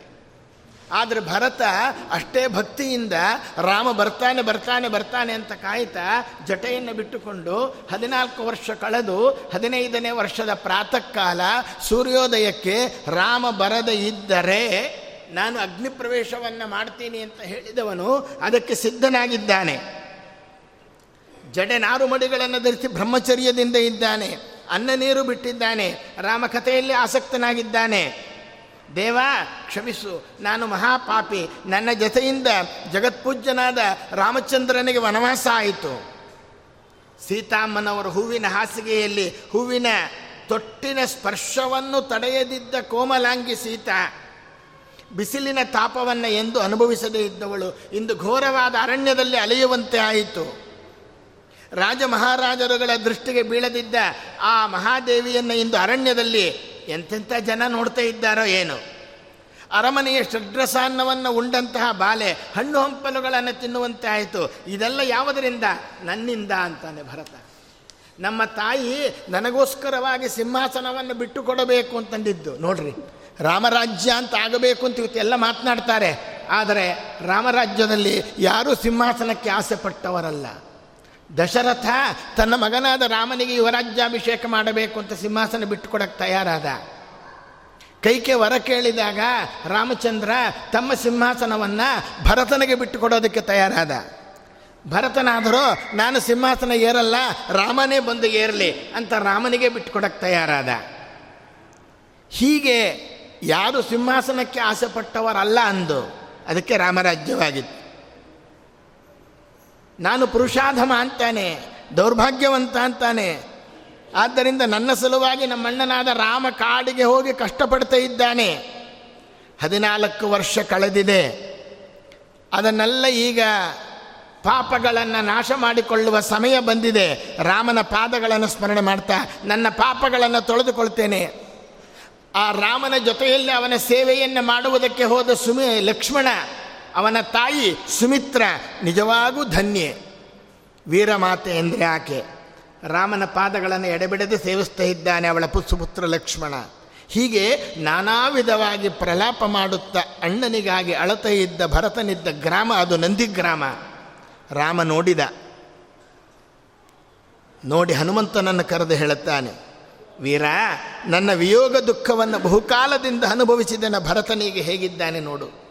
ಎಷ್ಟು ಸೊರಗಿದ್ದಾನೆ ನೋಡು. ಜಟೆಯನ್ನು ಬಿಟ್ಟು ನಾರು ಮಡಿಯನ್ನು ಉಟ್ಟು ಹಣ್ಣು ಹಂಪಲುಗಳನ್ನು ತಿನ್ನುತ್ತ ವಿಯೋಗ ದುಃಖಾಗ್ನಿ ಜ್ವಾಲೆಯಿಂದ ಬೇಯ್ತಾ ಇದ್ದಾನೆ. ಬೆಳಗ್ಗೆ ಆದರೆ ಅವನು ಅಗ್ನಿ ಪ್ರವೇಶ ಮಾಡಿಬಿಡ್ತಾನೆ.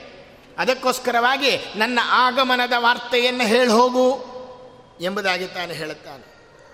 ಅವನ ತಾಪವನ್ನು ಕಳೆ ಪರಸ್ತ್ರೀಯರನ್ನು ಮಾತೆಯಂತೆ ನೋಡ್ತಾ ಇದ್ದಾನೆ. ಪರರ ಸೊತ್ತನ್ನು ಮಣ್ಣಿನಂತೆ ನೋಡ್ತಾನೆ, ಪ್ರಜೆಗಳನ್ನು ಮ, ಮಕ್ಕಳಂತೆ ಕಾಣ್ತಾನೆ, ಧರ್ಮಜ್ಞನಾಗಿದ್ದಾನೆ, ಬಂದು ಭರತ. ಅವನ ಬಳಿಗೆ ಹೋಗು. ಸೀತಾ ಲಕ್ಷ್ಮಣ ಸಮೇತನಾಗಿ ಸುಗ್ರೀವಾದಿ ಕಪಿಗಳನ್ನು, ವಿಭೀಷಣಾದ ರಾಕ್ಷಸರನ್ನು ಕರ್ಕೊಂಡು ಪುಷ್ಪಾಕ ವಿಮಾನವನ್ನು ಏರಿ ರಾಮಚಂದ್ರ ಬರ್ತಾ ಇದ್ದಾನೆ ಅಂತ ಹೇಳು. ಅದರಿಂದ ಅವನಿಗೆ ಆನಂದ ಆಗುತ್ತೆ. ಹನುಮಂತ ಹಾರಿ ಬಂದ. ನಂದಿಗ್ರಾಮದಲ್ಲಿ ರಾಮ ರಾಮ ರಾಮ ರಾಮ ರಾಮ ರಾಮ ರಾಮ ರಾಮ ಅಂತ ಇರ್ತಕ್ಕಂಥ ಭರತನನ್ನು ನೋಡಿ ಆನಂದ ಭಾಷ್ಪವನ್ನು ಸುರಿಸ್ತಾನೆ, ಅಬ್ಬ, ಇಂತಹ ಭಕ್ತಿ ನನ್ನಲ್ಲಿಲ್ಲವೆ? ಅಂತ ಅಂದುಕೊಂಡನಂತೆ ಹನುಮಂತ. ಅವನಲ್ಲಿ ಇಲ್ಲ ಅಂತಲ್ಲ.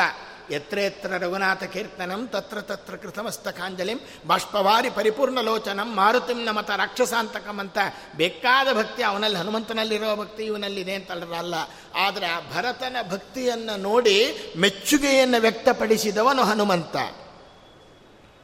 ಚೈತ್ರ ಮಾಸದಲ್ಲಿ ರಾಮಾಯಣವನ್ನು ಹೇಳೋದು ಯಾತಕ್ಕೆ ಅಂದರೆ ರಾಮಾಯಣ ರಾಮ ಹನುಮರ ಚರಿತ್ರೆ. ಚೈತ್ರ ಮಾಸದಲ್ಲಿ ಅವತಾರ ಮಾಡಿದ್ದು ರಾಮಚಂದ್ರ ದೇವರು, ಚೈತ್ರ ಶುಕ್ಲ ನವಮಿ. ಚೈತ್ರ ಶುಕ್ಲ ಪೂರ್ಣಿಮೆ ಅವತಾರ ಮಾಡಿದವನು ಹನುಮಂತ. ಸರ್ವೋತ್ತಮನಾದ ರಾಮಚಂದ್ರ, ಜೀವೋತ್ತಮನಾದ ಹನುಮಂತ ಇಬ್ಬರೂ ಅವತಾರ ಮಾಡಿರೋದು ಚೈತ್ರ ಮಾಸದಲ್ಲಿ. ಅದಕ್ಕೋಸ್ಕರವಾಗಿ ಈ ಕಾಲದಲ್ಲಿ ರಾಮದೇವರ ಸ್ಮರಣೆ, ಹನುಮಂತನ ಸ್ಮರಣೆ ಮಾಡೋದು ಬಹಳ ಶ್ರೇಷ್ಠ ಅಂದರು. ಹನುಮಂತ ಬರ್ತಾನೆ. ಭರತನನ್ನು ನೋಡಿದ. ಭರತನೆದ್ದು ಕೈ ಮುಗಿದು ಸ್ವಾಗತವನ್ನು ಮಾಡಿ. ವೀರ ಹನುಮ ರಾಮ ಕುಶಲಿಯಾಗಿದ್ದಾನ ಅವನ ಕುಶಲ ನಾವೇನು ಕೇಳಬೇಕಾಗಿಲ್ಲ. ಆದರೂ ನಮ್ಮ ಕರ್ತವ್ಯ, ಬಲಭುಜ ಅದೃತ ಇದೆ. ಎದೆಯಲ್ಲಿ ದುಃಖ ಆರಿದೆ. ಕಣ್ಣುಗಳಲ್ಲಿ ಆನಂದ ಬಾಷ್ಪ ತುಂಬಿದೆ. ಯಾಕೆ ಹನುಮನನ್ನು ಮೊದಲು ಕಳಿಸ್ಕೊಟ್ಟ?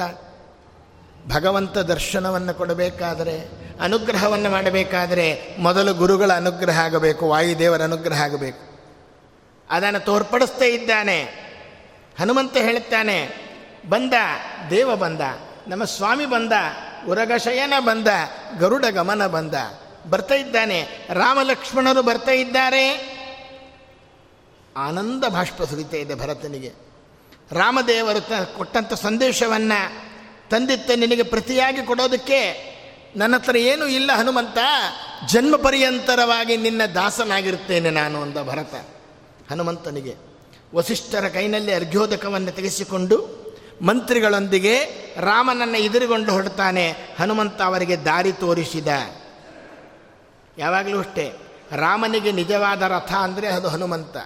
ಈಗ ನೋಡ್ರಿ ನಾಳೆ ರಾಮೋತ್ಸವದಲ್ಲಿ ಒಂಬತ್ತು ದಿನಗಳ ಕಾಲ ರಾಮೋತ್ಸವ ಅಂತಾರೆ. ರಾಮದೇವರ ಕಥೆ ಹೇಳ್ತಾರೆ ಕೊನೆ ದಿವಸ ಉತ್ಸವ ಮಾಡಬೇಕಾದ್ರೆ ಹನುಮಂತೋತ್ಸವ ಅಂತ ಹಾಕ್ತಾರೆ. ಯಾಕೆ ಅಂದರೆ ಹನುಮಂತನೇ ರಾಮದೇವರಿಗೆ ನಿಜವಾದ ರಥ. ಆದ್ದರಿಂದ ಭರತನನ್ನು ಕಂಡು ರಾಮ ಮರುಗುತ್ತಾನಂತೆ. ರಾಜರಾಜನಾದ ದಶರಥನ ಮಗನಾಗಿದ್ದು, ರಾಜ್ಯದಲ್ಲಿ ಇದ್ದುಕೊಂಡು ನಾರುಮಡಿಯನ್ನು ಧರಿಸಿ ಬರಿಗಾಲಲ್ಲಿ ನಡೆದು ಬರ್ತಾ ಇದ್ದಾನೆ ಭರತ. ನನ್ನ ವಿಯೋಗದಿಂದ ಅವನಿಗಾದ ದುಃಖ ಕಾಡಿನಲ್ಲಿ ನನಗೆಂದೂ ಆಗಿರಲಿಲ್ಲ. ನನ್ನ ಪ್ರಾಣಕ್ಕಿಂತಲೂ ಮಿಗಿಲು ನನ್ನ ತಮ್ಮ ಅಂತ ಹೇಳ್ತಾ ಸಡಗರದಿಂದ ಆ ಪುಷ್ಪಕ ವಿಮಾನದಿಂದ ಇಳಿದು ಭರತನನ್ನ ಅಲಿಂಗನವನ್ನು ತಾನು ಮಾಡ್ತಾ ಇದ್ದಾನೆ. ದಂಡ ಪ್ರಣಾಮವನ್ನು ಮಾಡಿ ರಾಮನ ಪಾದಗಳನ್ನು ಬಲವಾಗಿ ಇಟ್ಕೊಳ್ತಾನಂತೆ ಭರತ. ಇಡೀ ರಾಮಾಯಣದಲ್ಲಿ ಅಣ್ಣ ತಮ್ಮಂದಿರನ್ನು ಹೇಗಿರಬೇಕು ಅಂತ ತೋರಿಸ್ತಾನೆ. ತಂದೆ ತಾಯಿಗಳ ಮಾತನ್ನು ಹೇಗೆ ಕೇಳಬೇಕು ಅಂತ ತೋರಿಸ್ತಾನೆ. ರಾಮಾವತಾರ, ಕೃಷ್ಣಾವತಾರ ಎರಡರಲ್ಲೂ ವ್ಯತ್ಯಾಸ ಇದೆ ನೋಡ್ರಿ. ಅಂದ್ರೇನು? ರಾಮ ಅರಮನೆಯಲ್ಲಿ ಹುಟ್ಟಿದ, ಕೃಷ್ಣ ಸೆರೆಮನೆಯಲ್ಲಿ ಹುಟ್ಟಿದ. ಇವನು ಮಠ ಮಠ ಮಧ್ಯಾಹ್ನ ಹನ್ನೆರಡು ಗಂಟೆ ಹುಟ್ಟಿದ, ಅವನು ರಾತ್ರಿ ಹನ್ನೆರಡು ಗಂಟೆಗೆ ಹುಟ್ಟಿದ. ರಾಮದೇವರು ಒಂದು ಕಡೆ ಉಪದೇಶ ಮಾಡಿಲ್ಲ. ಇಡೀ ರಾಮಾಯಣವನ್ನು ನೋಡ್ರಿ, ರಾಮದೇವರೆಲ್ಲಾದರೂ ಉಪದೇಶ ಇದೆಯಾ ಅಂದರೆ, ನಾನು ನಡೆದಂತೆ ನಡೀರಿ ಸಾಕು ಅಂದ. ಅದಕ್ಕೋಸ್ಕರವಾಗಿ ತಂದೆ ತಾಯಿಗಳನ್ನು ಹೇಗಿರಬೇಕು, ಪಿತೃವಾಕ್ಯ ಪರಿಪಾಲನೆ ಹೇಗೆ ಮಾಡಬೇಕು ಚಿಕ್ಕಮ್ಮಂದನ್ನು ಹೆಂಗೆ ದುಡ್ಕೋಬೇಕು ಋಷಿ ಮುನಿಗಳನ್ನು ಹೇಗೆ ಗೌರವಿಸಬೇಕು? ಎಂಬುದಾಗಿ ತಾನು ನೋಡಿದ. ಆದರೆ ಕೃಷ್ಣ ಹೇಳಿದ, ನಾನು ನಡೆದಂತೆ ನಡಿಬೇಡ್ರಿ, ನಾನು ನುಡಿದಂತೆ ನಡೀರಿ. ಎಲ್ಲ ಕಡೆ ಉಪದೇಶ ಮಾಡಿಕೊಂಡು ಬಂದ ಅವನು. ಹೀಗೆ ಅನೇಕ ರಾಮಾವತಾರದಲ್ಲಿ ಹನುಮನನ್ನು ಆಶ್ರಯಿಸಿದಂಥ ಸುಗ್ರೀವನನ್ನು ಬೆಂಬಲಿಸಿದ. ಕೃಷ್ಣಾವತಾರದಲ್ಲಿ ಭೀಮನನ್ನು ಆಶ್ರಯಿಸಿದ ಅರ್ಜುನನನ್ನು ಬೆಂಬಲಿಸಿದ. ರಾಮಾವತಾರದಲ್ಲಿ ಅವರವರು ಇದ್ದ ಕಡೆಗೆ ಹೋಗಿ ದುಷ್ಟರ ಸಂಹಾರ ಮಾಡಿದ್ದಾನೆ. ಖರದೂಷಣರನ್ನು ಅಲ್ಲೇ ಸಂಹಾರ ಮಾಡಿದ, ತಾಟಕಿಯನ್ನು ತಾಟಕಿ ವನದಲ್ಲಿ ಸಂಹಾರ ಮಾಡಿದ, ರಾವಣ ಕುಂಭಕರ್ಣರನ್ನು ಲಂಕಾಪಟ್ಟಣದಲ್ಲಿ ಸಂಹಾರ ಮಾಡಿದ, ಆದರೆ ಕೃಷ್ಣಾವತಾರದಲ್ಲಿ ಹಂಗಲ್ಲ. ತಾನು ಇದ್ದ ಕಡೆ ಪೂತನಿಯನ್ನು ಸೆಳಕೊಂಡ, ತಾನು ಇದ್ದ ಕಡೆ ಶಕ್ತಾಸುರನ್ನು ಬರಮಾಡಿಕೊಂಡ, ತಾನು ಇದ್ದ ಕಡೆ ತೃಣಾವರ್ತನನ್ನು ಬರಮಾಡಿಕೊಂಡ, ಎಲ್ಲರನ್ನು ತಾನು ಎಳೆದ ಎಳೆದ ಅಲ್ಲೇ ಸಂಹಾರವನ್ನು ಮಾಡಿದ. ಜರಾಸಂಧ ಇಪ್ಪತ್ತ್ಮೂರು ಅಕ್ಷೋಹಿಣಿ ಸೈನ್ಯ ಜೊತೆ ಮಾಡಿಕೊಂಡು ಮಾಡಿಕೊಂಡು ಬಂದಾಗ ಅವ್ರನ್ನೆಲ್ಲ ಸಂಹಾರ ಮಾಡಿ ಜರಾಸಂಧನ ಹಾಗೆ ಕಳಿಸ್ತಾ ಇದ್ದ. ಮತ್ತೆ ಇಪ್ಪತ್ತ್ಮೂರು ಅಕ್ಷೋಹಿಣಿ ಸೈನ್ಯ ಜೊತೆ ಮಾಡ್ಕೊಂಡು ಬಾ ಅಂತ ಹೇಳ್ತಿದ್ದ. ಹೀಗೆ ಭೂಭಾರ ಹರಣವನ್ನು ಮಾಡಿದ. ಇವತ್ತು ಭರತನನ್ನು ಯಾವ ರೀತಿಯಲ್ಲಿ ನೋಡ್ತಾ ಇದ್ದಾನೆ? ತಮ್ಮ ಅಂದ. ಭರತ ಹೇಳ್ತಾನೆ, ರಾಮಚಂದ್ರ ದಯತೋರು ನಾನು ಪಾಪಿ, ದುಷ್ಟ. ನಿನ್ನ ಕೋಮಲವಾದ ಪಾದಗಳು ಸೀತೆಯ ಕರಸ್ಪರ್ಶವನ್ನು ತಡೆದುಕೊಂಡಿರಲಿಲ್ಲ. ಆದರೆ ನನ್ನ ದೆಸೆಯಿಂದ ಕಾಡಿನಲ್ಲಿ ಅಲಿಯುವಂತೆ ಆಯಿತಲ್ಲ. ಸೀತಾದೇವಿ ನಿನ್ನ ಪಾದ ಪೂಜೆ ಮಾಡಬೇಕು ಅಂತ ಪಾದವನ್ನು ಒತ್ತಿದರೆ ನಿನ್ನ ಪಾದಕ್ಕೆ ಏನಾಗುತ್ತೋ ಏನೋ ಅಷ್ಟು ಕೋಮಲವಾಗಿತ್ತು ನಿನ್ನ ಪಾದ. ಅಂಥ ಪಾದಗಳು ಕಾಡಿನಲ್ಲಿ ನಡೆಯುವಂತೆ ಮಾಡಿದ್ನಲ್ಲೋ ನಾನು? ಅಂತ ಹೇಳ್ತಾ ಮತ್ತೆ ಮತ್ತೆ ನಮಸ್ಕಾರವನ್ನು ಮಾಡ್ತಾನೆ, ಕುಶಲ ಪ್ರಶ್ನೆಯನ್ನು ಮಾಡ್ತಾನೆ, ತನ್ನ ಪ್ರಜೆಗಳು ವಾಸ ಮಾಡ್ತಾ ಇರ್ತಕ್ಕಂಥ ಅಯೋಧ್ಯೆಯನ್ನು ಬಹುಕಾಲದಿಂದ ನೋಡ ಬಯಸಿದ್ದ ರಾಮನೀಗ ಅದನ್ನು ನೋಡಿ ಆನಂದ ಪಡ್ತಾ ಇದ್ದಾನೆ. ಸುಮುಖ ಅಂತ ಒಬ್ಬ ಸಚಿವ. ಆ ಸಚಿವನನ್ನು ನಗರದಲ್ಲಿ ಉತ್ಸವ ಸಿದ್ಧತೆಯ ಏರ್ಪಾಟನ್ನು ಮಾಡು ಅಂತ ಭರತ ಆಜ್ಞೆ ಕೊಡ್ತಾನಂತೆ. ಪ್ರಜೆಗಳೆಲ್ಲರೂ ರಾಮದೇವರು ಬರ್ತಕ್ಕಂಥ ಉತ್ಸವವನ್ನು ಆಚರಣೆ ಮಾಡಬೇಕು.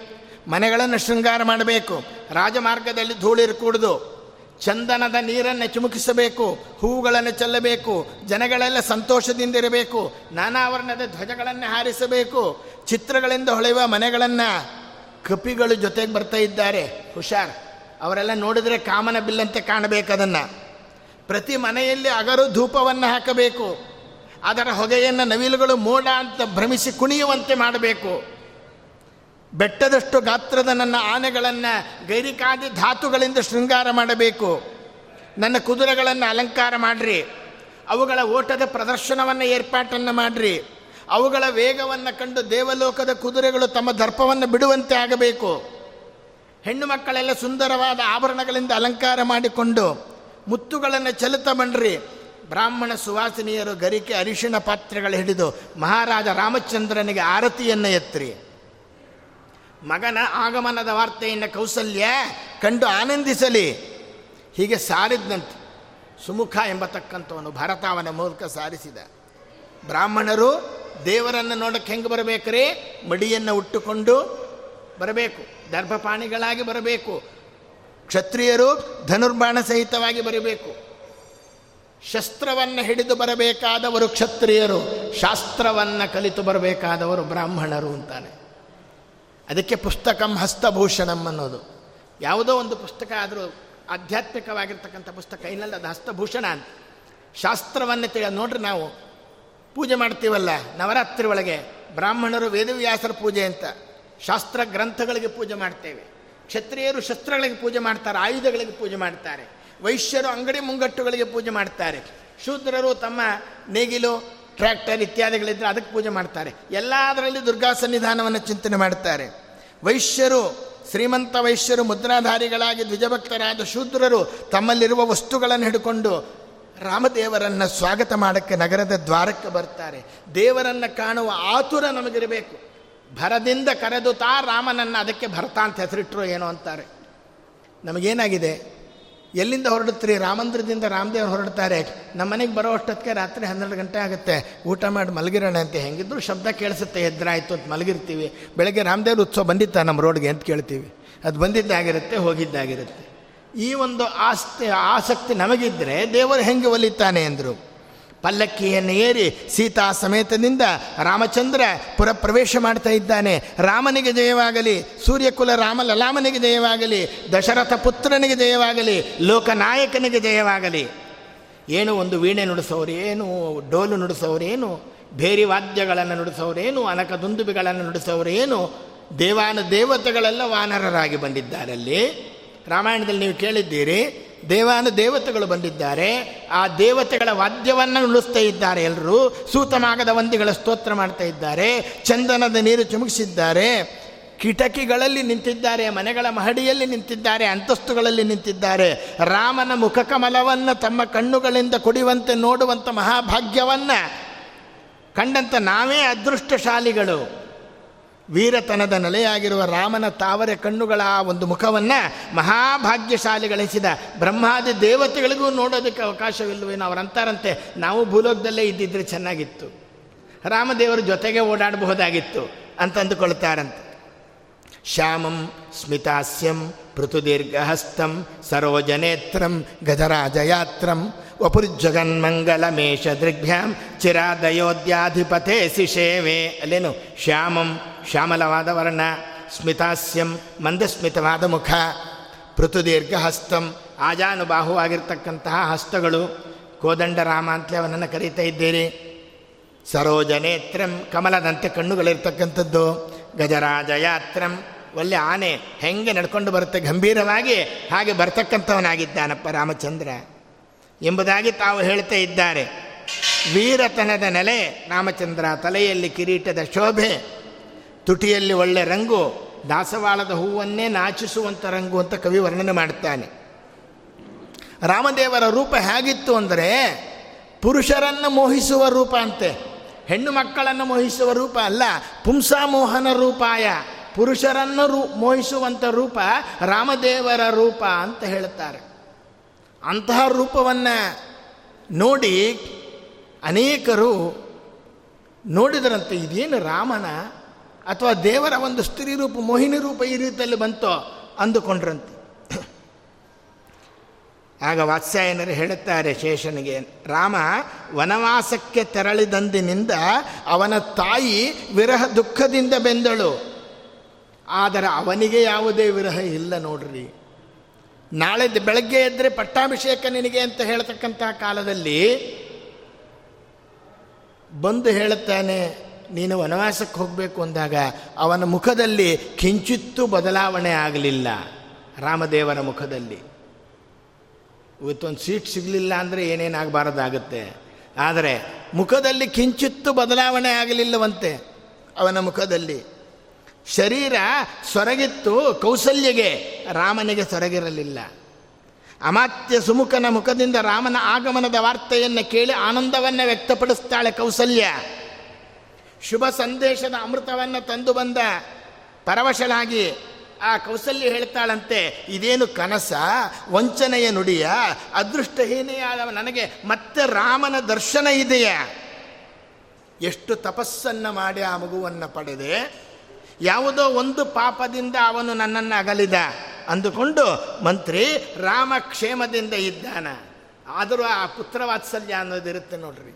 ಯಶೋದೆ ಕೃಷ್ಣನನ್ನು ಆಡಿಸ್ತಾಳೆ. ಆಡಿಸಿದಳೆ ಶೋಧೆ. ಜಗದೋದ್ಧಾರನ ಮಗನೆಂದು ತಿಳಿಯುತ್ತ ಅಂಡರ್ಲೈನ್ ಮಾಡಬೇಕು. ಮಗ ತಿಳ್ಕೊಂಡ್ಲಷ್ಟೇ ಅವನು ಮಗ ಅಲ್ಲ. ಆ ರೀತಿಯಲ್ಲಿ ಕೌಸಲ್ಯಗೂ ಸಹ ರಾಮನನ್ನು ನೆನೆಸಿಕೊಳ್ಳುತ್ತಾಳೆ, ಗಟ್ಟಿಯಾಗಿ ಅಳುತ್ತಾಳೆ. ಮತ್ತೆ ರಾಮನ ಆಗಮನವನ್ನು ಕೇಳ್ತಾಳೆ, ತಾಯಿ, ರಾಮ ಸೀತಾ ಲಕ್ಷ್ಮಣರೊಂದಿಗೆ ನಿನಗೆ ಮನೆಗೆ ಬರ್ತಾನೆ ಅಂತ ತಿಳ್ಕೊ ಹೋಗು, ಆಶೀರ್ವಾದ ಮಾಡು ಅಂದಾಗ ಎಷ್ಟು ಆನಂದ ಆಗಿರಬೇಕು. ಹದಿನಾಲ್ಕು ವರ್ಷಗಳ ಕಾಲ ರಾಮನನ್ನು ನೋಡಿರಲಿಲ್ಲ. ಅವತ್ತು ಚಿತ್ರಕೂಟಕ್ಕೆ ಭರತನ ಜೊತೆಯಲ್ಲಿ ಹೋಗಿ ಪಾದುಕೆಯನ್ನು ತೆಗೆದುಕೊಂಡು ಬಂದ ಕಾಲದಲ್ಲಿ ದರ್ಶನ ಮಾಡಿದ್ಲು. ಆಮೇಲೆ ದರ್ಶನ ಮಾಡಿರಲಿಲ್ಲ. ನಮ್ಮ ಮಕ್ಕಳು ಒಂದು ನಾಲ್ಕಾರು ದಿವಸಗಳ ಕಾಲ ಎಲ್ಲೋ ಹೊರಗಡೆಯಲ್ಲಿ ಇದ್ದರು ಅಂತಂದರೆ ಅವ್ರನ್ನ ನೋಡಲಿಲ್ಲ ನೋಡಲಿಲ್ಲ ಅಂತ ತಾಯಿ ತವಕ ಪಡ್ತಾ ಇರ್ತಾಳೆ. ಅಂಥದ್ರಲ್ಲಿ ದಂಡಕಾರಣ್ಯದಲ್ಲಿ ರಾಮನಂತ ಮಗನನ್ನು ಬಿಟ್ಟಿದ್ದೀನಿ ಎಂದಾಗ ಕೌಸಲ್ಯ ಎಷ್ಟು ತವಕ ಆಗಿಲ್ಲ. ಆದರೆ ಆನಂದ ವಿಫಲಗೊಂಡಿದೆ. ರಾಮ ಪಲ್ಲಕ್ಕಿಯನ್ನೇರಿ ಬರ್ತಾ ಇದ್ದಾನೆ ಬರ್ತಾ ಇದ್ದಾನೆ ಬರ್ತಾ ಇದ್ದಾನೆ ಬರ್ತಾ ಇದ್ದಾನೆ ಅಂದರೆ ಕೌಸಲ್ಯ ಮನೆ ಕಡೆಗೆ ಬರಲೇ ಇಲ್ಲ ಅವನು. ಎಲ್ಲಿಗೆ ಬಂದ? ಕೈಕೆಯ ಅಂತಃಪುರಕ್ಕೆ ಬಂದ. ಕೈಕೆ ನನ್ನನ್ನು ನೋಡೋದೂ ಇಲ್ಲ ರಾಮ ಅಂದ್ಕೊಂಡಿದ್ಲು ಅಲ್ಲಿ ಪಲ್ಲಕ್ಕಿಯಿಂದ ಇಳಿತಾನೆ.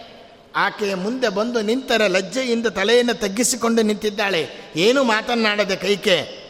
ಅಮ್ಮ, ನಾನು ಕಾಡಿಗೆ ಹೋಗಿದ್ದೆ. ನೀನು ಹೇಳಿದಂತೆ ಕೆ ನಡೆದಿದ್ದೇನೆ. ಏನು ನಿನ್ನ ಆಜ್ಞೆ? ನೀನು ಹೇಳಿದ್ದೊಂದನ್ನು ಬಿಡದೆ ನಾನು ಮಾಡಿದ್ದೇನೆ. ಆದರೂ ನನ್ನನ್ನೇಕೆ ನೋಡಲಾರೆ? ಇಗೋ ನೋಡು, ಭರತನನ್ನು, ನನ್ನನ್ನು ಆಶೀರ್ವಾದ ಮಾಡು. ಏನು ಮಾತನಾಡಬೇಕು ಅವಳು? ರಾಮ, ನಿಮ್ಮ ತಾಯಿ ನಿನಗೋಸ್ಕರ ಕಾಯ್ತಾ ಇದ್ದಾಳಪ್ಪ. ಅಮ್ಮ, ನೀನು ನನಗೆ ಆಜ್ಞೆಯನ್ನು ಮಾಡಿದ್ದಕ್ಕೆ ನಾನು ಹೋಗಿ ರಾವಣ ಕುಂಭಕರ್ಣರ ಸಂಹಾರ ಮಾಡೋದಕ್ಕೆ ಸಾಧ್ಯವಾಯಿತು. ರಾಜನಾಗಬೇಕಾದವನು ರಾಜ ಅಂತ ಕೂತ್ಕೊಂಡ್ಬಿಟ್ರೆ ಅಲ್ಲ. ಯಾವ ಋಷಿಗಳು, ಮುನಿಗಳು ವನದಲ್ಲಿ ಇದ್ದಾರೆ, ಕಷ್ಟಪಡ್ತಾ ಇದ್ದಾರೆ, ಅವರು ಯಜ್ಞಯಾಗಾದಿ ಮಾಡೋಕ್ಕೆ ಏನು ತೊಂದರೆ ಆಗುತ್ತಾ ಇದೆ, ಧರ್ಮ ಕಾರ್ಯಗಳಿಗೆ ಏನು ತೊಂದರೆ ಆಗುತ್ತಾ ಇದೆ, ಯಾರು ತೊಂದರೆಯನ್ನು ಉಂಟು ಮಾಡ್ತಾ ಇದ್ದಾರೆ ಅಂಥವರನ್ನೆಲ್ಲ ಶಿಕ್ಷೆ ಮಾಡಿ ಬಂದು ಪಟ್ಟವನ್ನು ಏರಬೇಕು. ವಸಿಷ್ಠರು ಇಟ್ಟ ಮುಹೂರ್ತ ಪಟ್ಟಾಭಿಷೇಕ ಆಗಲಿಲ್ವಲ್ರಿ? ರಾಮದೇವ್ರ ಕಾಡಿಗೆ ಹೋದ ಅಲ್ರಿ ವಸಿಷ್ಠ ಮುಹೂರ್ತ ಇಡಕ್ಕೆ ಬರ್ತಿರ್ಲಿಲ್ವೇ? ಅಂತ ಕೇಳೋ ಜನ ಉಂಟು. ಆದರೆ ವಸಿಷ್ಠರು ಇಟ್ಟಂಥ ಮುಹೂರ್ತ ಸರಿ ಚರ ಮುಹೂರ್ತ ಸಂಚಾರ ಮಾಡಿ ಹೋಗು ಅಂತಿಟ್ರು ಯಾಕೆಂದರೆ ಇಲ್ಲೆಲ್ಲೋ ಕೂತ್ಕೊಂಡು ನಾವು ರಾಮಾಯಣ ಹೇಳ್ತಾ ಇದ್ದೀವಿ, ಕೇಳ್ತಾ ಇದ್ದೀವಿ ಒಂದು ನಾಲ್ಕು ಜನ ಅಂದರೆ ದೇಶ ಸುಭಿಕ್ಷವಾಗಿರುತ್ತೇನ್ರಿ ಅಂದರೆ ಪ್ರತಿಯೊಂದು ಕಡೆಯಲ್ಲಿ ನಡೆಯುವ ಒಂದು ಧರ್ಮ ಕಾರ್ಯದ ಆರನೇ ಒಂದು ಭಾಗ ಪುಣ್ಯ ದೇಶವನ್ನು ಆಳುವವರೆಗೆ ಹೋಗ್ತದಂತೆ. ಅದರಿಂದ ದೇಶ ಕ್ಷೇಮದಿಂದ ಇರುತ್ತೆ. ಇವತ್ತು ಎಷ್ಟೋ ಕಡೆ ಯಜ್ಞ ಆಗಾದಿ ನಡೀತಾ ಇದೆ, ಎಷ್ಟೋ ಕಡೆ ಪೂಜಾದಿಗಳು ನಡೀತಾ ಇದೆ, ಎಷ್ಟೋ ಕಡೆಯಲ್ಲಿ ಪ್ರವಚನಾದಿಗಳು ನಡೀತಾ ಇದೆ. ಪಾರಾಯಣಗಳು ನಡೀತಾ ಇದೆ. ಈ ಎಲ್ಲ ಆರನೇ ಒಂದು ಭಾಗ ಪುಣ್ಯ ದೇಶವನ್ನು ಆಳ್ತಾರಲ್ಲ, ಅವ್ರು ಯಾವುದೇ ಪಕ್ಷದವರಾಗಲಿ ಆಳುವವರೆಗೆ ಹೋಗ್ತದೆ. ಅದರಿಂದ ಮಳೆ ಬೆಳೆ ಆಗ್ತಾ ಇದೆ. ಅದಕ್ಕೋಸ್ಕರ ಮುದ್ರಾ ಇಲಾಖೆ ಅನ್ನೋದು ಇವತ್ತಿಗೂ ಇದೆ. ಎಲ್ಲ ದೇವಸ್ಥಾನಗಳಲ್ಲಿ ಪೂಜೆ ನಡೀಲಿ ಅನ್ನೋದಕ್ಕೋಸ್ಕರವಾಗಿ. ಅದು ಹೇಗಿದೆ ಮತ್ತೊಂದು ಆ ವಿಚಾರ ಬೇಡ ನಮಗೆ. ಮುಜರಾ ಇಲಾಖೆ ಅನ್ನೋದು ಇವತ್ತಿಗೂ ಇದೇ. ದೇವ ದೇವಾಲಯಗಳನ್ನು ರಕ್ಷಣೆ ಮಾಡೋಕ್ಕೆ ಗೌರ್ಮೆಂಟ್ನಲ್ಲಿ ಒಂದು ವಿಚಾರ. ಎಂಬುದಾಗಿ ನಾವು ನೋಡಿದಾಗ ರಾಮದೇವರು ಅರಣ್ಯದಲ್ಲಿ ಇರುವ ಋಷಿಗಳು, ಮುನಿಗಳು ಇವರೆಲ್ಲ ಇದ್ದಾರಲ್ಲ, ಅವರ ಯಜ್ಞಯಾಗಾದಿಗಳು ಚೆನ್ನಾಗಿ ನಡಿಬೇಕು. ಅದಕ್ಕೋಸ್ಕರವಾಗಿ ಅದಕ್ಕೆ ಕಂಟಕವನ್ನು ಕೊಡ್ತಾ ಇರತಕ್ಕಂಥ ರಾಕ್ಷಸರ ಸಂಹಾರ ಮಾಡಬೇಕು ಅಂತಲೇ ವನವಾಸಕ್ಕೆ ತಾನು ಹೋಗಿದ್ದು. ಅಮ್ಮ, ಎಷ್ಟು ಜನ ದುರುಳರ ಸಂಹಾರವನ್ನು ನಾನು ಮಾಡಿದ್ದೇನೆ. ಆದ್ದರಿಂದ ನಿಷ್ಕಂಟಕವಾಗಿ ಧರ್ಮ ಕಾರ್ಯ ಅನ್ನೋದು ನಡೆಯುತ್ತೆ, ನಮ್ಮದು ರಾಮರಾಜ್ಯ ಆಗುತ್ತೆ. ಅಲ್ಲಿಂದ ಸುಮಿತ್ರ ಮನೆಗೆ ಬರ್ತಾನಂತೆ. ಲೋಕವಿಡಂಬನ ಜೊತೆಗೆ ತಾಯಂದಿರಿಗೆ ನಮಸ್ಕಾರ ಮಾಡಬೇಕು ಅಂತ ತೋರಿಸ್ಬೇಕು. ನಮಸ್ಕಾರ ಮಾಡ್ತಾನೆ. ಆಗ ಸುಮಿತ್ರ ಹೇಳ್ತಾಳೆ, ಅಮ್ಮ, ಸುಮಿತ್ರಿಗೆ ರಾಮ ಹೇಳ್ತಾನೆ, ನೀನು ರತ್ನಗರ್ಭೆ. ನನ್ನ ದುಃಖ ನಿವಾರಣೆಯನ್ನು ಈ ನನ್ನ ಪ್ರೀತಿಯ ತಮ್ಮ ಲಕ್ಷ್ಮಣ ಮಾಡಿದಂತೆ ಇನ್ಯಾರೂ ಮಾಡಿಲ್ಲ. ರಾವಣ ಸೀತೆಯನ್ನು ಕದ್ದೊಯ್ದು ತಿರುಗಿ ನಾನು ಪಡೆದರೆ ಆ ಯಶಸ್ಸೆಲ್ಲ ಲಕ್ಷ್ಮಣನದು ಅಂತಾನೆ. ನಾನು ಮಾಡಿದೆ ಅಂತ ಹೇಳಲಿಲ್ಲ, ರಾಮ. ಅದೆಲ್ಲ ಲಕ್ಷ್ಮಣದು. ಇಲ್ಲಿ ಏನು ತಿಳಿಬೇಕು ನಾವು? ರಾಮ ಪರಮಾತ್ಮ, ಲಕ್ಷ್ಮಣ ಒಂದು ಜೀವ. ಜೀವ ಏನೇ ಕಾರ್ಯ ಮಾಡಿದರೂ ರಾಮನೇ ಮಾಡಿಸೋದು, ಆದರೆ ಜೀವನಿಗೆ ಕೀರ್ತಿ ತಂದು ಕೊಡುತ್ತಾನೆ. ನಮ್ಮಲ್ಲೆಲ್ಲ ನಾವು ಕಾರ್ಯ ಮಾಡಿದ್ವು ಅಂತ ನಾವು ಹೇಳ್ಕೊತೇವೆ. ನಾನು ಯಜ್ಞ ಮಾಡಿಸ್ದೆ, ನಾನು ಯಾಗ ಮಾಡಿದೆ, ನಾನು ದೇವ ಪ್ರತಿಷ್ಠಾಪನೆ ಮಾಡಿಸ್ದೆ, ನಾನು ಪ್ರವಚನ ಮಾಡಿದೆ. ಆದರೆ ಮಾಡಿಸೋನು ಯಾರು? ಭಗವಂತನೇ. ಆದರೆ ಅವನು ಹೇಳ್ತಾನೆ, ನಮಗೆ ಆನಂದವನ್ನು ಕೊಡ್ತಾನೆ, ತೋರಿಸ್ತಾ ಇದ್ದಾನೆ. ಆದ್ದರಿಂದ ತಾನು ಹೆತ್ತ ತಾಯಿಯಾದ ಕೌಸಲ್ಯೆಯ ಮನೆಗೆ ಹೋಗುತ್ತಾನೆ. ಪಲ್ಲಕ್ಕಿಯಿಂದ ಇದು ಅವಳ ಪಾದಗಳಿಗೆ ವಂದಿಸಿದ ರಾಮ ನಮಸ್ಕಾರ ಮಾಡ್ತಾ ಇದ್ದಂತೆ ಸೀತಾ ಲಕ್ಷ್ಮಣರು ನಮಸ್ಕಾರ ಮಾಡ್ತಾ ಇದ್ದಾರೆ. ಬಹುಕಾಲ ಮಗನನ್ನು ಕಾಣುವ ಉತ್ಕಂಠೆಯಿಂದ ವಿಫಲಲಾಗಿದ್ದ ತಾಯಿ ಮಗನನ್ನು ಬಿಗಿದಪ್ಪಿ ರೋಮಾಂಚನಗೊಳ್ತಾಳೆ. ಮಾತು ಗದ್ಗದವಾಗುತ್ತೆ, ಆನಂದದ ಬಿಸಿ ಕಣ್ಣೀರು ಪ್ರವಹಿಸುತ್ತೆ. ಇಷ್ಟು ಕಾಲ ದೂರವಿದ್ದುದಕ್ಕೆ ಕ್ಷಮೆಯನ್ನು ಯಾಚಿಸ್ತಾನೆ. ಅಮ್ಮ, ತಾಯಿ ಸೇವೆ ಮಾಡಬೇಕು ನಿಜ. ಆದರೆ ಪಿತೃವಾಕ್ಯ ಪರಿಪಾಲನೆಗೋಸ್ಕರವಾಗಿ ನಾನು ಕಾಡಿಗೆ ಹೋಗಿ ನಿನ್ನ ಸೇವೆ ಮಾಡಲಿಲ್ಲ ಕ್ಷಮಿಸು ಅಂತಾನೆ. ಅಂದ್ರೆ ಅರ್ಥ ಏನು? ಎಲ್ಲರೂ ಸಹ ತಾಯಿಯ ಸೇವೆಯನ್ನು ಮಾಡಿರಿ. ಕೂತ ಕಡೆಯಿಂದ ರಾವಣ ಕುಂಭಕರ್ಣರ ಸಂಹಾರ ಮಾಡೋಕ್ಕೆ ಬರ್ತಾ ಇತ್ತು ರಾಮನಿಗೆ. ಮಾಡಲಿಲ್ಲ. ಮರ್ಚ ಶಿಕ್ಷಣವನ್ನು ಮಾಡಬೇಕು. ಅದಕ್ಕೆ ಬಂದಿದ್ದಾನೆ. ತಾಯಿ ತಂದೆಗಳಲ್ಲಿ ಏನು ಭಕ್ತಿಯನ್ನು ತೋರಿಸ್ಬೇಕು? ಅದನ್ನು ತೋರಿಸ್ರಿ ಅಂತ ಹೇಳ್ತಾ ಇದ್ದಾನೆ. ಆದ್ದರಿಂದ ತಂದೆಯ ಅಂತ ದಂಡಕಾರಣ್ಯಕ್ಕೆ ಹೋದೆ. ನಿನ್ನ ಕೃಪಾ ಕಟಾಕ್ಷದಿಂದ ಎಲ್ಲ ಆಪತ್ತುಗಳು ಪಾರಾದೆ. ರಾವಣ ಸೀತೆಯನ್ನು ಕದ್ದೊಯ್ದ. ನಿನ್ನ ಕೃಪೆಯಿಂದ ಅವನನ್ನು ಕೊಂದು ಸೀತೆಯನ್ನು ತಂದೆ. ಈಗೋ ಸೀತೆ ನಿನ್ನ ಪಾದಗಳಿಗೆ ನಮಸ್ಕಾರ ಮಾಡ್ತಾ ಇದ್ದಾಳೆ. ಕೌಸಲ್ಯ ಸೀತೆಗೆ ಹೇಳ್ತಾಳಂತೆ, ಅಮ್ಮ, ಸೀತಾ, ಪತಿಯೊಂದಿಗೆ ಸುಖವಾಗಿ ಇರು. ಮಕ್ಕಳನ್ನು ಪಡೆದು ಕುಲವನ್ನು ಉದ್ಧಾರ ಮಾಡು. ಪತಿಯ ಕಷ್ಟ ಸುಖಗಳಲ್ಲಿ ಒಂದಾಗಿ ಸೇರಿ ಅವನನ್ನು ನಂಬಿ ಎಷ್ಟೊಂದು ಕಷ್ಟಗಳನ್ನು ಅನುಭವಿಸಿದೆ. ನಿಜವಾದ ಪತಿವ್ರತ ಅಂತಂದರೆ ನೀನು. ನಿನ್ನಂಥ ಪತಿವ್ರತೆಯರು ಮೂರು ಲೋಕದಲ್ಲಿ ಇಲ್ಲ. ನಿಜ, ಮಹಾಲಕ್ಷ್ಮಿ ಅಂತ ಪತಿವ್ರತೆ ಇನ್ಯಾರಿದ್ದಾರೆ? ಕೋಟಿ ಕೋಟಿ ಭೃತ್ಯರಿರಲು ಹಾಟಕಾಂಬರನ ಸೇವೆ ಸಾಟಿ ಇಲ್ಲದೆ ಮಾಡಿ ಪೂರ್ಣ ನೋಟದಿಂದ ಸುಖಿಸುವಳು. ಏನು ಧನ್ಯಳೋ ಲಕುಮಿ ಎಂಥ ಮಾನ್ಯಳು? ಸಾನುರಾಗದಿಂದ ಶ್ರೀಹರಿ ತಾ ಶ್ರೀದೇವಿ ತಾನೇ ಸೇವೆ ಮಾಡ್ತಾ ಇದ್ದಾಳಂತೆ. ಅಂಥ ಲಕ್ಷ್ಮೀದೇವಿಯನ್ನು ಪರೀಕ್ಷೆ ಮಾಡದೆ ಬಿಟ್ಟಿಲ್ಲ ನಮ್ಮ ಸ್ವಾಮಿ. ರುಕ್ಮಿಣೀದೇವಿ ಮದುವೆ ಆದಾಗ ಆ ರುಕ್ಮಿಣಿ ದೇವಿ ಶೃಂಗಾರ ಗೃಹದಲ್ಲಿ ಚಾಮರ ಬೀಸ್ತಾ ಇದ್ದಾಗ ಹೇಳ್ತಾನೆ, ಅಲ್ಲ ನನ್ನನ್ನು ಏನಂತ ಮದುವೆ ಆದಿ ನೀನು? ಹಾಸಿಗಿಲ್ಲದೆ ಹೋಗಿ ಹಾವಿನ ಮೇಲೊರಗಿದವ, ಹೇಸಿಗೆ ಇಲ್ಲದೆ ಕರಡಿಯ ಕೂಡಿದವ. ನನ್ನನ್ನೇನು ಮದುವೆ ಆದೆ ನೀನು? ಶಿಶುಪಾಲನಿಗೆ ಕೊಟ್ಟು ಮದುವೆ ಮಾಡಬೇಕು ಅಂತ ಇದ್ದರು ಭೂಪಾಲರಿಗೆ ಕೊಟ್ಟು ಮದುವೆ ಮಾಡ್ತಾ ಇದ್ದರು ಅಂತಿದ್ರು ಆದರೆ ಭೂಪಾಲರನ್ನೆಲ್ಲ ಬಿಟ್ಟೆ, ಶಿಶುಪಾಲಗೊ, ಬಿಟ್ಟೆ ಪಶುಪಾಲಗೊಲಿದ ಸುಕುಮಾರಿ. ಶಿಶುಪಾಲ ಮೊದಲಾದ ವಸುಧೆ ಪಾಲರ ಬಿಟ್ಟು ಪಶುಪಾಲಗೊಲಿದ ಸುಕುಮಾರಿ ಅಂತಾರೆ ಜಗನ್ನಾಥದಾಸರು ತತ್ವಸುವಾಲಿಯಲ್ಲಿ. ಏನನ್ನ ಕಂಡೆ ನನ್ನಲ್ಲಿ?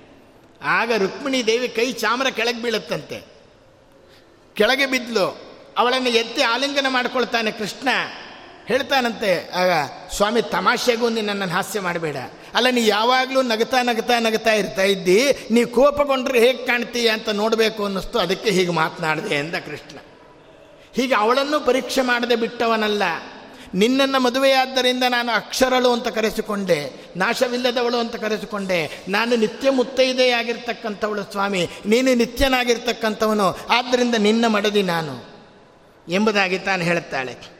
ಹಾಗೆ ಸೀತಾ ಮನೆಯಲ್ಲಿ ಪತಿವ್ರತೆಯೊಳಗೆ ಬೆಳೆದರೆ ಪತಿಯಾದವನು ಕೋಟಿ ಶತ್ರುಗಳನ್ನು ನಾಶ ಮಾಡಬಲ್ಲ. ರಾಮನ ಪಾದ ಕಮಲಗಳನ್ನು ಸೇವೆ ಮಾಡ್ತಾ ನಿನ್ನ ಕುಲವನ್ನು ಪಾವನಗೊಳಿಸಿದ್ದೀಯ? ಹೆಣ್ಣು ಮಕ್ಕಳು ಹೀಗೆ ಇರ್ತಕ್ಕಂಥದ್ದು. ಹುಟ್ಟಿದ ಮನೆ, ಹೊಕ್ಕ ಮನೆ, ಎರಡನ್ನೂ ಉದ್ಧಾರ ಮಾಡಬೇಕಂತೆ.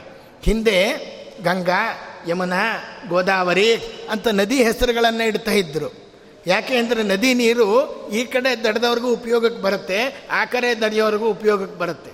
ಹಾಗೆ ಹೆಣ್ಣು ಒಂದು ನದಿ ಇದ್ದಂತೆ ಈ ಕಡೆ ಕೊಟ್ಟ ಮನೆ, ಹುಟ್ಟಿದ ಮನೆ, ಎರಡನ್ನೂ ಉದ್ಧಾರ ಮಾಡ್ತಕ್ಕಂಥವಳು ಅವಳು ಎಂಬುದಾಗಿ. ಅದನ್ನೇ ಇಲ್ಲಿ ಹೇಳುತ್ತಾರೆ. ಜನಕರಾಜನ ಮನೆ ಉದ್ಧಾರ ಆಯಿತು.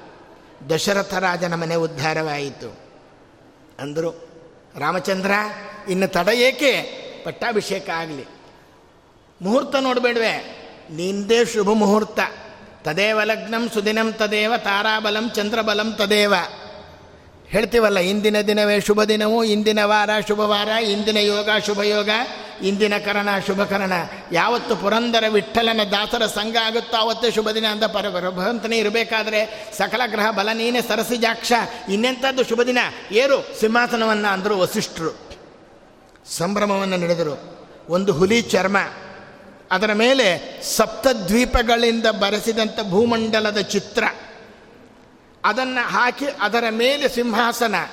ಆ ಸಿಂಹಾಸನದ ಮೇಲೆ ರಾಮಚಂದ್ರ ದೇವರನ್ನು ತಾನು ಕೂಡಿಸಿ ರಾಜಾದಿ ರಾಜಾಯ ಪ್ರಸಖ್ಯ ಸಾಹಿನೇ ನಾವು ಹೇಳ್ತೀವಲ್ಲ ಇವತ್ತು. ಅದನ್ನು ಆವಾಗಲೇ ಹೇಳಿದ್ದವರು. ರಾಜಾದಿ ರಾಜಾಯ ಪ್ರಸಖ್ಯ ಸಾಹಿನೇ ಅಂತ ಹೇಳುತ್ತಾ, ಎಲ್ಲರೂ ನಿನ್ನ ಸೇವೆ ಮಾಡ್ತಾರೆ ಅಂತ ಹೇಳುತ್ತಾ, ಸಜ್ಜನರ ಮನಸ್ಸು ಉಲ್ಲಾಸಗೊಂಡಿದೆ, ದುಷ್ಟರ ಮನಸ್ಸಿನಲ್ಲಿ ಗ್ಲಾನಿ ಮೂಡಿದೆ, ಸ್ತ್ರೀಯರು ಪತಿವ್ರತ ಪರಾಯಣೆಯರಾಗಿದ್ದಾರೆ, ಮನಸ್ಸಿನಲ್ಲಿ ಪಾಪವೆಣಿಸದಿದ್ದವರು ದೇವದಾನವ ಯಕ್ಷ ನಾಗ ಮೊದಲಾದವರೆಲ್ಲ ನ್ಯಾಯ ಮಾರ್ಗದಲ್ಲಿ ಇದ್ದರು. ರಾಮನ ಆಜ್ಞೆಯನ್ನು ಶಿರಸಾವಹಿಸ್ತಾ ಇದ್ದರು ಸ್ವಧರ್ಮ ಆಚರಣೆಯಲ್ಲಿ ಸುಖ ಕಾಣ್ತಾ ಇದ್ದರು ಪರೋಪಕಾರ ನಿರತರಾಗಿದ್ದರು ರಾಮರಾಜ್ಯ ಹೇಗಿತ್ತು? ಹನ್ನೊಂದು ಸಾವಿರ ವರ್ಷಗಳ ಕಾಲ ರಾಮದೇವರು ರಾಜ್ಯಭಾರ ಮಾಡಿದ್ದಾರೆ. ವನವಾಸ ಆದಮೇಲೆ ಸ್ವಧರ್ಮಾಚರಣೆಯಲ್ಲಿ ಸುಖವನ್ನು ಕಾಣ್ತಾ ಇದ್ದಾರೆ. ಪರೋಪಕಾರ ನಿರತರಾಗ್ತಾ ಇದ್ದಾರೆ. ಹಗಲಿರುಳು ಶುಭವನ್ನು ಚಿಂತನೆಯನ್ನು ಮಾಡ್ತಾ ಇದ್ದಾರೆ. ವಿದ್ಯಾ ವಿನೋದಗಳಲ್ಲಿ ಆಸಕ್ತಿಯನ್ನು ತಾಳಿದ್ದಾರೆ. ದಾರಿಗರ ಬಟ್ಟೆಯನ್ನು ಗಾಳಿಯೂ ಅಲ್ಲಾಡಿಸುತ್ತಿದ್ದಿಲ್ಲ ಅಂದ ಮೇಲೆ ಕಳ್ಳತನದ ಮಾತೇ ಇಲ್ಲ. ಪ್ರಜೆಗಳು ಏನು ಬೇಡಿದರೂ ಕೊಡುವಂಥ ಕುಬೇರ ಶ್ರೀರಾಮಚಂದ್ರ. ರಾವಣನ ವಧೆಯನ್ನು ಮಾಡಿದಂತಹ ರಾಮನಿಗೆ ದೇವತೆಗಳೆಲ್ಲ ಸ್ತೋತ್ರ ಮಾಡ್ತಾ ಇದ್ದಾರೆ. ದೇವತೆಗಳನ್ನು ಕಷ್ಟಗಳನ್ನು ಪರಿಹಾರವನ್ನು ಮಾಡಿದ ರಾಮಚಂದ್ರ, ನಿನಗೆ ಜಯವಾಗಲಿ. ದೇವಾಂಗನೆಯರನ್ನು ಸೆಳೆದೊಯ್ಯುವಂಥ ದಾನವರ ಹುಟ್ಟಡಗಿಸುವ ರಾಮ, ನಿನಗೆ ಜಯವಾಗಲಿ. ನೀನು ಮಾಡಿದ ದಾನವ ಸಂಹಾರವನ್ನು ಅತ್ಯುತ್ಸಾಹದಿಂದ ಕವಿಗಳೆಲ್ಲ ವರ್ಣನೆ ಮಾಡ್ತಾರೆ. ಪ್ರಳಯ ಕಾಲದಲ್ಲಿ ಇಡೀ ಲೋಕವನ್ನೆಲ್ಲ ನುಂಗತಕ್ಕಂಥ ಸ್ವಾಮಿ ನೀನೊಬ್ಬನೇ. ಅದಕ್ಕೆ ಹೇಳ್ತಾರೆ, ಪ್ರಳಯ ಕಾಲದಲ್ಲಿ ಆಲದೆಲೆಯ ಮೇಲೆ ಶಿವನ ಲಿಂಗವ ನಿಲ್ಲಿಸುವಾರೆ, ವಾದರಾದರು ಕೇಳ್ತಾರೆ. ದ್ವೈತಿಗಳಾಗಲಿ, ಅದ್ವೈತಿಗಳಾಗಲಿ, ವಿಶಿಷ್ಟಾದ್ವೈತಿಗಳೇ, ಮತ್ತೊಬ್ಬರಾಗಲಿ ಪ್ರಳಯ ಕಾಲದಲ್ಲಿ ಆಲದ ಎಲೆಯ ಮೇಲೆ ಕೃಷ್ಣ ಮಲಗಿದ್ದ ಅಂತ ಹೇಳ್ತಾರೆ ಹೊರತು ಶಿವನ ಲಿಂಗ ಇತ್ತು ಅಂತ ಯಾರೂ ಹೇಳಲ್ಲ. ಸೂರ್ಯವಂಶದಲ್ಲಿ ನೀನು ಅವತಾರ ಮಾಡಿದ್ದೀಯ. ಈ ವರ್ಷ ಸೂರ್ಯನೇ ರಾಜ ಆಗಿದ್ದ ನೋಡ್ರಿ. ಆ ಸೂರ್ಯವಂಶದಲ್ಲಿ ಅವತಾರ ಮಾಡಿ ಚಂದ್ರನ ಹೆಸರು ಇಟ್ಕೊಂಡ್ಬಿಟ್ಟಿದ್ದಾನೆ ರಾಮಸೂರ್ಯ ಅಂತ ಇಟ್ಕೊಳ್ಳಿಲ್ಲ, ರಾಮಚಂದ್ರ ಅಂತ ಇಟ್ಟರು ಈ ಚಂದ್ರ ಯಾರು ಗೊತ್ತೇನೋ? ಮೈದಿನ ಆಗಬೇಕು. ಸಮುದ್ರ ಮಥನ ಕಾಲದಲ್ಲಿ ಲಕ್ಷ್ಮೀದೇವಿ ಅವತಾರ ಮಾಡಿದ ಮೇಲೆ ಚಂದ್ರ ಹುಟ್ಟಿದ. ಲಕ್ಷ್ಮೀದೇವಿ ತಮ್ಮ ಅಂತ ಕರೆಸ್ಕೊಂಡ. ಆ ಭಗವಂತನಿಗೆ ಏನಾಗಬೇಕವ ಮೈದನ ಆಗಬೇಕು. ಆ ಚಂದ್ರ ಕೇಳಿದ್ನಂತೆ, ಸ್ವಾಮಿ, ಸೂರ್ಯವಂಶದಲ್ಲಿ ಅವತಾರ ಮಾಡಿಬಿಟ್ಟಿದ್ದಿ. ಸೂರ್ಯ ಇದ್ದಾಗ ನಾ ಕಾಣೋ ಹಾಗೆ ಇಲ್ಲ. ಚಂದ್ರ ಎಲ್ಲಿ ಕಾಣ್ತಾನೆ ಸೂರ್ಯ ಇದ್ದಾಗ? ನಾನು ಕಾಣೋ ಹಾಗೆ ಇಲ್ಲ. ನಾನೇನು ಮಾಡಲಿ? ನನಗೆ ಒಂದು ನಿನ್ನ ಸೇ, ಮುಂದಿನ ಒಂದು ಅವತಾರದಲ್ಲಿ ನಿನ್ನ ವಂಶದಲ್ಲಿ ಅವತಾರ ಮಾಡ್ತೀನಿ ಇಂದ. ಮುಂದೆ ನನ್ನ ವಂಶದಲ್ಲಿ ಚಂದ್ರವಂಶದಲ್ಲಿ ಅವತಾರ ಮಾಡ್ತೀವಿ ಖರೆ. ಆದರೆ ನಿನ್ನ ಜೊತೆಗೂ ನಾನು ಇರಬೇಕು ಅಂತ ನನಗೆ ಆಸೆ. ಆದ್ದರಿಂದ ಈ ಸೂರ್ಯವಂಶದಲ್ಲೂ ನನಗೇನಾದರೂ ಒಂದು ಸ್ಥಾನ ಕೊಡು ಅಂತ ಕೇಳ್ದ. ಮೈದುನ ಲಕ್ಷ್ಮೀದೇವಿ ಹೇಳಿದ್ಲಂತೆ, ನೋಡು ನನ್ನ ತಮ್ಮ ಕೇಳ್ತಾ ಇದ್ದಾನೆ, ಏನಾದರೂ ಒಂದು ಸ್ಥಾನ ಕೊಡು. ಒಂದು ಕೆಲಸ ಮಾಡು, ನನ್ನ ಹೆಸರು ಜೊತೆ ಅವನ ಹೆಸರು ಸೇರಿಸ್ಕೊಂಡ್ಬಿಡ್ತೀನಿ ಇಂದ. ರಾಮಚಂದ್ರ ಅಂತ ಇಟ್ಕೊಂಡ್ಬಿಟ್ಟ. ಮೈದುನಗೊಲಿದ ವಿಜಯ ವಿಠಲ ಮೆಚ್ಚಿ ಅಂತ ಹೇಳ್ತಾರೆ ದಾಸರು ಒಂದು ಕಡೆಯಲ್ಲಿ. ನಿನ್ನ ಒಲುಮೆಯಿಂದ ನಿಖಿಳ ಜನರು ಬಂದು ಮನ್ನಿಸುವರು ಮಹಾರಾಜರಲ್ಲಿ ಮೈದುನಗೊಲಿದ ವಿಜಯ ವಿಠಲ ಮೆಚ್ಚಿ. ಮತ್ಸ್ಯಚಂದ್ರ, ಕೂರ್ಮಚಂದ್ರ, ನರಸಿಂಹಚಂದ್ರ ಯಾರೂ ಹೇಳಲ್ಲ. ಕೃಷ್ಣಚಂದ್ರ ಅಂತಲೂ ಹೇಳಲ್ಲ, ಚಂದ್ರವಂಶದಲ್ಲಿ ಹುಟ್ಟಿದರು. ಆದರೆ ಹೇಳೋದೇ ರಾಮಚಂದ್ರ ಅಂತ. ರಾಮದೇವರು ತನ್ನ ಹೆಸರು ಜೊತೆಗೆ ಸೇರಿಸ್ಕೊಂಡ್ಬಿಟ್ಟಂತೆ ಅವನ ಹೆಸರನ್ನು ಸಹ. ಆದ್ದರಿಂದ ಸೂರ್ಯವಂಶದಲ್ಲಿ ಅವತಾರ ಮಾಡಿದ್ದೀಯ ನೀನು. ಜನನ ಮರಣ ವರ್ಜಿತನಾದವನು. ಚ್ಯುತಿ ನಿನ್ನಲ್ಲಿ ಇಲ್ಲ. ಅಚ್ಯುತ, ನಿನ್ನ ನಾಮೋಚ್ಚಾರಣೆ, ನಾಮ್ನೋಸ್ತಿ ಯಾವತಿ ಶಕ್ತಿ ಪಾಪ ನಿರ್ಹರಣೆ ಹರೇಹೇ. ತಾವತ್ ಕರ್ತುಂ ನ ಶಕ್ನೋತಿ ಪಾತಕಂ ಪಾತಕೀ ಜನ ಅಂತ ಭಾಗವತ ಹೇಳ್ತಾ ಇದೆ. ಒಂದು ಸರ್ತಿ ನಿನ್ನ ನಾಮಸ್ಮರಣೆಯನ್ನು ಮಾಡಿದರೆ ಎಷ್ಟು ಪಾಪಗಳನ್ನು ನಾಶ ಮಾಡುತ್ತೆ ಅಂದರೆ ಅಷ್ಟು ಪಾಪಗಳನ್ನು ಮಾಡೋದಕ್ಕೆ ಆಗೋದಿಲ್ಲ. ನಿನ್ನ ಪಾದಗಳನ್ನು ಬ್ರಹ್ಮಾದಿ ದೇವತೆಗಳು ಸ್ತೋತ್ರವನ್ನು ಮಾಡ್ತಾ ಇದ್ದಾರೆ. ರಾಮನಾಮವನ್ನು ಸ್ಮರಣೆ ಮಾಡಿ ಗಿರಿಜ ಪರಮ ಮಂಗಳೆಯಾದಳು ಅಂತಾರೆ. ಮಾಂಗಲ್ಯಕ್ಕೆ ಅಭಿಮಾನಿ ದೇವತಾ ಅಂತಂದ್ಲು. ಇವತ್ತು ಹೆಣ್ಣು ಮಕ್ಕಳು, ಹುಟ್ಟಿದ ಕೂಡಲೇ, ಮನೆಯಲ್ಲಿ ಹೆಣ್ಣು ಮಕ್ಕಳು ಹುಟ್ಟು ಅಂತಂದ ಕೂಡಲೇ ಶಂಕರಗಂಡನ ಹಾಡು ಹೇಳಿಕೊಂಡು ಭೀಮನಮಾವಸ್ಯ ಪೂಜೆ, ಗೌರಿ ಪೂಜೆ ಪ್ರಾರಂಭ ಆಗುತ್ತೆ. ಆಮೇಲೆ ಚೈತ್ರ ಮಾಸದ ಗೌರಿ ಅಂತ ಮಾಡ್ತಾರೆ, ಶ್ರಾವಣ ಮಾಸದ ಗೌರಿ ಅಂತ ಮಾಡ್ತಾರೆ, ಮದುವೆ ಮನೆಯಲ್ಲಿ ಮೊದಲು ಗೌರಿ ಪೂಜಾ ಅಂತ ಮಾಡಿಸ್ತಾರೆ, ಮಂಗಳ ಗೌರಿ ಪೂಜಾ ಅಂತ ಮಾಡಿಸ್ತಾರೆ. ಒಂದಲ್ಲ ಒಂದು ಗೌರಿ ಪೂಜಾ ಅಂತ ಅನ್ನೋದು ಹೆಣ್ಣು ಮಕ್ಕಳಿಗೆ ಮೊದಲಿಂದ ಕೊನೆ ತನಕ ಬರುತ್ತೆ. ಯಾಕೆ? ಮಾಂಗಲ್ಯಕ್ಕೆ ಅಭಿಮಾನಿ ದೇವತಾ ಗಿರಿಜ. ಯಾಕಾದ್ಲು? ಗಿರಿಜೆ ರಾಮ ಮಂತ್ರವ ಜಪಿಸಿ ಪರಮ ಮಂಗಳೆಯಾದಳು ಎಂಬುದಾಗಿ ತಾವು ಹೇಳಿದರು. ಬ್ರಹ್ಮಾದಿ ದೇವತೆಗಳು ಸ್ತೋತ್ರವನ್ನು ಮಾಡ್ತಾರೆ. ಇವತ್ತು ರಾಮ ಮಂತ್ರವನ್ನು ಜಪ ಮಾಡ್ತಾ ಹನುಮಂತ ದೇವರು ಕಿಂಪುರುಷ ಖಂಡದಲ್ಲಿ ಇವತ್ತಿಗೂ ಇದ್ದಾರೆ. ಬೇಡಿದ್ದನ್ನೆಲ್ಲ ಕೊಡಬಲ್ಲದ್ದು ರಾಮಮಂತ್ರ. ನಮ್ಮ ಹೃದಯದಲ್ಲಿ ಅದನ್ನು ಇಟ್ಟುಕೊಳ್ಳುವ ಆಸೆ ನಮಗೆ. ಮನ್ಮಥನ ಸೌಂದರ್ಯವನ್ನು ನಾಚಿಸುವಂಥ ಕಾಂತಿ ನಿನ್ನದು. ರಾಮ ಎಲ್ಲಿ ಇರ್ತಾನೋ ಅಲ್ಲಿ ಕಾಮ ಬರಲ್ಲ ಅಂದರು. ಯಾಕೆಂದ್ರೆ ಕಾಮದಹನ ಆಗಿದೆ ಮೊನ್ನೆ. ಫಾಲ್ಗುಣ ಶುದ್ಧ ಹುಣ್ಣಿಮೆ. ನಾಳೆ ರಾಮ ಜನನ ಆಗುತ್ತೆ, ಚೈತ್ರ ಶುದ್ಧ ನವಮಿ. ಕಾಮ ದಹನ ಆದ ಮೇಲೆ ರಾಮ ಜನನ. ನಮ್ಮಲ್ಲಿರುವ ಕಾಮಕ್ರೋಧಗಳ ದಹನ ಆದರೆ ಅಲ್ಲಿ ರಾಮನ ಜನನ. ರಾಘವೇಂದ್ರ ವಿಜಯಕಾರರು ಹೇಳ್ತಾರೆ ರಾಘವೇಂದ್ರ ಸ್ವಾಮಿಗಳ ದೇಹವನ್ನು ವರ್ಣನೆ ಮಾಡ್ತಾರೆ ಮಾರಬೇಕಾದ್ರೆ ಅವರ ಎದೆ ಎಷ್ಟು ಸುಂದರವಾಗಿತ್ತು. ಅಂದರೆ ಕಾಮ ಬಂದ್ರಂತೆ, ರಾಘವೇಂದ್ರ ಸ್ವಾಮಿಗಳ ಒಳಗೆ ಹೋಗಬೇಕು ಅಂತ. ಒಳಗಡೆ ರಾಮ ಕೂತ್ಕೊಂಡ್ಬಿಟ್ಟಿದ್ದಂತೆ ರಾಮ ಇದ್ದ ಕಡೆ ನಾನು ಇರಲ್ಲ ಅಂತ ಹೊರಗಡೆ ನಿಂತ್ಕೊಂಡ್ಬಿಟ್ಟಂತೆ ಅದಕ್ಕೆ ರಾಯರ ಒಂದು ಎದೆ ಭವ್ಯ ಸ್ವರೂಪ ಭವದುಕ್ಕತೂಲಹ ಸಂಘಾಗ್ನಚರ್ಯ, ಸುಖದೇರಿ ಶಾಲಿ. ಅಷ್ಟು ಚಂದಿತ್ತು ಅಂತ ವರ್ಣನೆ ಮಾಡೋಕ್ಕೆ ಕವಿ ಇದನ್ನು ಬಳಸ್ತಾರೆ. ಆದ್ದರಿಂದ ನಿನ್ನ ಅಭಯದಾನ ಮಾಡದಿರುತ್ತಿದ್ದರೆ ನಮಗೆಲ್ಲಿ ಸುಖಸ್ವಾಮಿ ದಾನರ ಉಪಟಳ ಉಂಟಾದಗಳೆಲ್ಲ, ನೀನು ಅವತಾರ ಮಾಡಬೇಕು. ಲೋಕಪಾವನನಾದ ಧವಳ ಕೀರ್ತಿಯನ್ನು ಎಲ್ಲ ಕಡೆ ಪಸರಿಸು. ನಾವು ಬೇಡಿದಾಗ ನಿಜ ಧಾಮಕ್ಕೆ ಹಿಂತಿರುಗು. ಹೀಗೆ ದೇವಾನು ದೇವತೆಗಳು ಸ್ತೋತ್ರ ಮಾಡ್ತಾ ಇದ್ದಾರೆ. ಆಗ ಏನು ವರ ಬೇಕು ಕೇಳ್ರಿ. ಎಂಥ ದುರ್ಲಭವಾದ ವರವನ್ನು ಬೇಕಾದರೆ ನಾನು ಕೊಡ್ತೇನೆ ಎಂದಾಗ, ರಾವಣನನ್ನು ನೀನು ಕೊಂದ ಮೇಲೆ ನಮ್ಮೆಲ್ಲ ಅಭೀಷ್ಟ ದೊರೆತಂತೆ. ಅಸುರರು ಯಾವಾಗ ಬಾಧೆ ಕೊಡ್ತಾರೆ ಆವಾಗೆಲ್ಲ ಹೀಗೆ ಅವರನ್ನು ನಾಶ ಮಾಡು ಎಂಬುದಾಗಿ ಹೇಳ್ತಾರೆ. ರಾಮಚಂದ್ರ ಹೇಳ್ತಾನೆ ಹಾಗೆ ಆಗಲಿ. ನೀವು ಮಾಡಿದ ಸ್ತೋತ್ರ ಅದ್ಭುತವಾದದ್ದು. ಅದನ್ನು ಪಠಣ ಮಾಡಿಕೊಂಡು ಕ್ಷತ್ರಿಯರು ಯುದ್ಧಕ್ಕೆ ಹೋದರೆ ಜಯಗಳಿಸ್ತಾರೆ ನನ್ನ ಪಾದಗಳಲ್ಲಿ ಉತ್ತಮವಾದ ಭಕ್ತಿ ಉಂಟುತ್ತೆ. ರಾಮಚಂದ್ರ ದೇವರು ಹೇಗೆ ಇದ್ದರು ಅಂದರೆ ವರ್ಣನೆ ಮಾಡ್ತಾರೆ. ಪ್ರಜೆಗಳನ್ನು ಮಕ್ಕಳಂತೆ ಕಾಣ್ತಾ ಇದ್ದರು ವಿದ್ವಾಂಸರನ್ನು ಗೌರವಿಸುತ್ತಿದ್ದ. ಅಕಾಲ ಮರಣ ಅನ್ನೋದು ಬರ್ತಾ ಇರಲಿಲ್ಲ, ರೋಗ ಇರಲಿಲ್ಲ ಶತ್ರುಬಾಧೆಗಳು ಅಂತ ಅನ್ನೋದಿರಲಿಲ್ಲ ವೃಕ್ಷಗಳು ಸದಾ ಫಲವನ್ನು ನೀಡ್ತಾ ಇದ್ದು, ಭೂಮಿ ಯಥೇಚ್ಛವಾಗಿ ಧಾನ್ಯ ಬೆಳೆ ಕೊಡ್ತಾ ಇತ್ತು. ಮಕ್ಕಳು ಮೊಮ್ಮಕ್ಕಳ ಪರಿವಾರದಿಂದ ಕೂಡಿ ಇಷ್ಟಮಿತ್ರರೊಂದಿಗೆ ಸುಖದಿಂದ ಬಾಳ್ತಾ ಇದ್ದರು ಪರನಿಂದ ಯಾರೂ ಮಾಡ್ತಾ ಇರಲಿಲ್ಲ. ಪಾಪಕರ್ಮವನ್ನು ಮನಸ್ಸಿನಲ್ಲಿ ಯೋಚನೆ ಮಾಡ್ತಾ ಇರಲಿಲ್ಲ. ರಾಮನನ್ನು ನೋಡಬೇಕಾದ್ರೆ ಯವೈಕ್ಕದ ಜನ ನೋಡ್ತಾ ಇದ್ದರು ಜನರಲ್ಲಿ ದಂಭ ಇರಲಿಲ್ಲ. ದಂಭ ಅಂದರೆ ಎರಡರ್ಥ. ಒಂದು ಅಹಂಕಾರ ಅಂತ, ಒಂದು ಆಳ ಅಂತ, ಜನರಲ್ಲಿ ದಂಭ ಇರಲಿಲ್ಲ, ನದಿಯಲ್ಲಿ ದಂಭ ಇತ್ತು. ಅಂದರೆ ನದಿಯಲ್ಲಿ ಆಳ ಇತ್ತು ಅಂತ ಅರ್ಥ. ಸಂಪತ್ತು ಕುಲೀನ, ಕೂ ಅಂದರೆ ಭೂಮಿ, ಭೂಮಿಯಲ್ಲಿ ಅಡಗಿದ್ದು ಆಗಿರಲಿಲ್ಲ, ಜನರು ಕುಲೀನರಾಗಿದ್ದರು ಎರಡು ಅರ್ಥದಲ್ಲಿ ದ್ವಂದ್ವಾರ್ಥಗಳಲ್ಲಿ ಹೇಳ್ತಾರೆ. ನಾರಿಯರಲ್ಲಿ ವಿಭ್ರಮ ಅಂದರೆ ರಸಿಕತೆ ಇತ್ತು, ವಿದ್ವಾಂಸರಲ್ಲಿ ವಿಭ್ರಮ ವಿಭ್ರಮ ಅಂದರೆ ಭ್ರಾಂತಿ ಭ್ರಾಂತಿ ಇರಲಿಲ್ಲ. ಹೀಗೆ ಹೇಳ್ತಾರೆ ಪ್ರಜೆಗಳನ್ನು ಪ್ರೀತಿಯಿಂದ ಧರ್ಮದಿಂದ ಹನ್ನೊಂದು ಸಾವಿರ ವರ್ಷಗಳ ಕಾಲ ಶ್ರೀರಾಮಚಂದ್ರ ಕಾಪಾಡಿದ. ಒಬ್ಬ ಅಗಸ ಸೀತೆಯ ಬಗ್ಗೆ ಅಪವಾದದ ಮಾತುಗಳನ್ನು ಆಡಿದ್ದರಿಂದ ರಾಮ ಅವಳನ್ನು ಪರಿತ್ಯಾಗ ಮಾಡಿದ, ಪೃಥ್ವಿಯನ್ನು ಮಾತ್ರ ಪಾಲನೆ ಮಾಡತೊಡಗಿದ. ಈ ಕತೆ ಉತ್ತರಾಖಂಡದಲ್ಲಿ ಬಂದಿದೆ.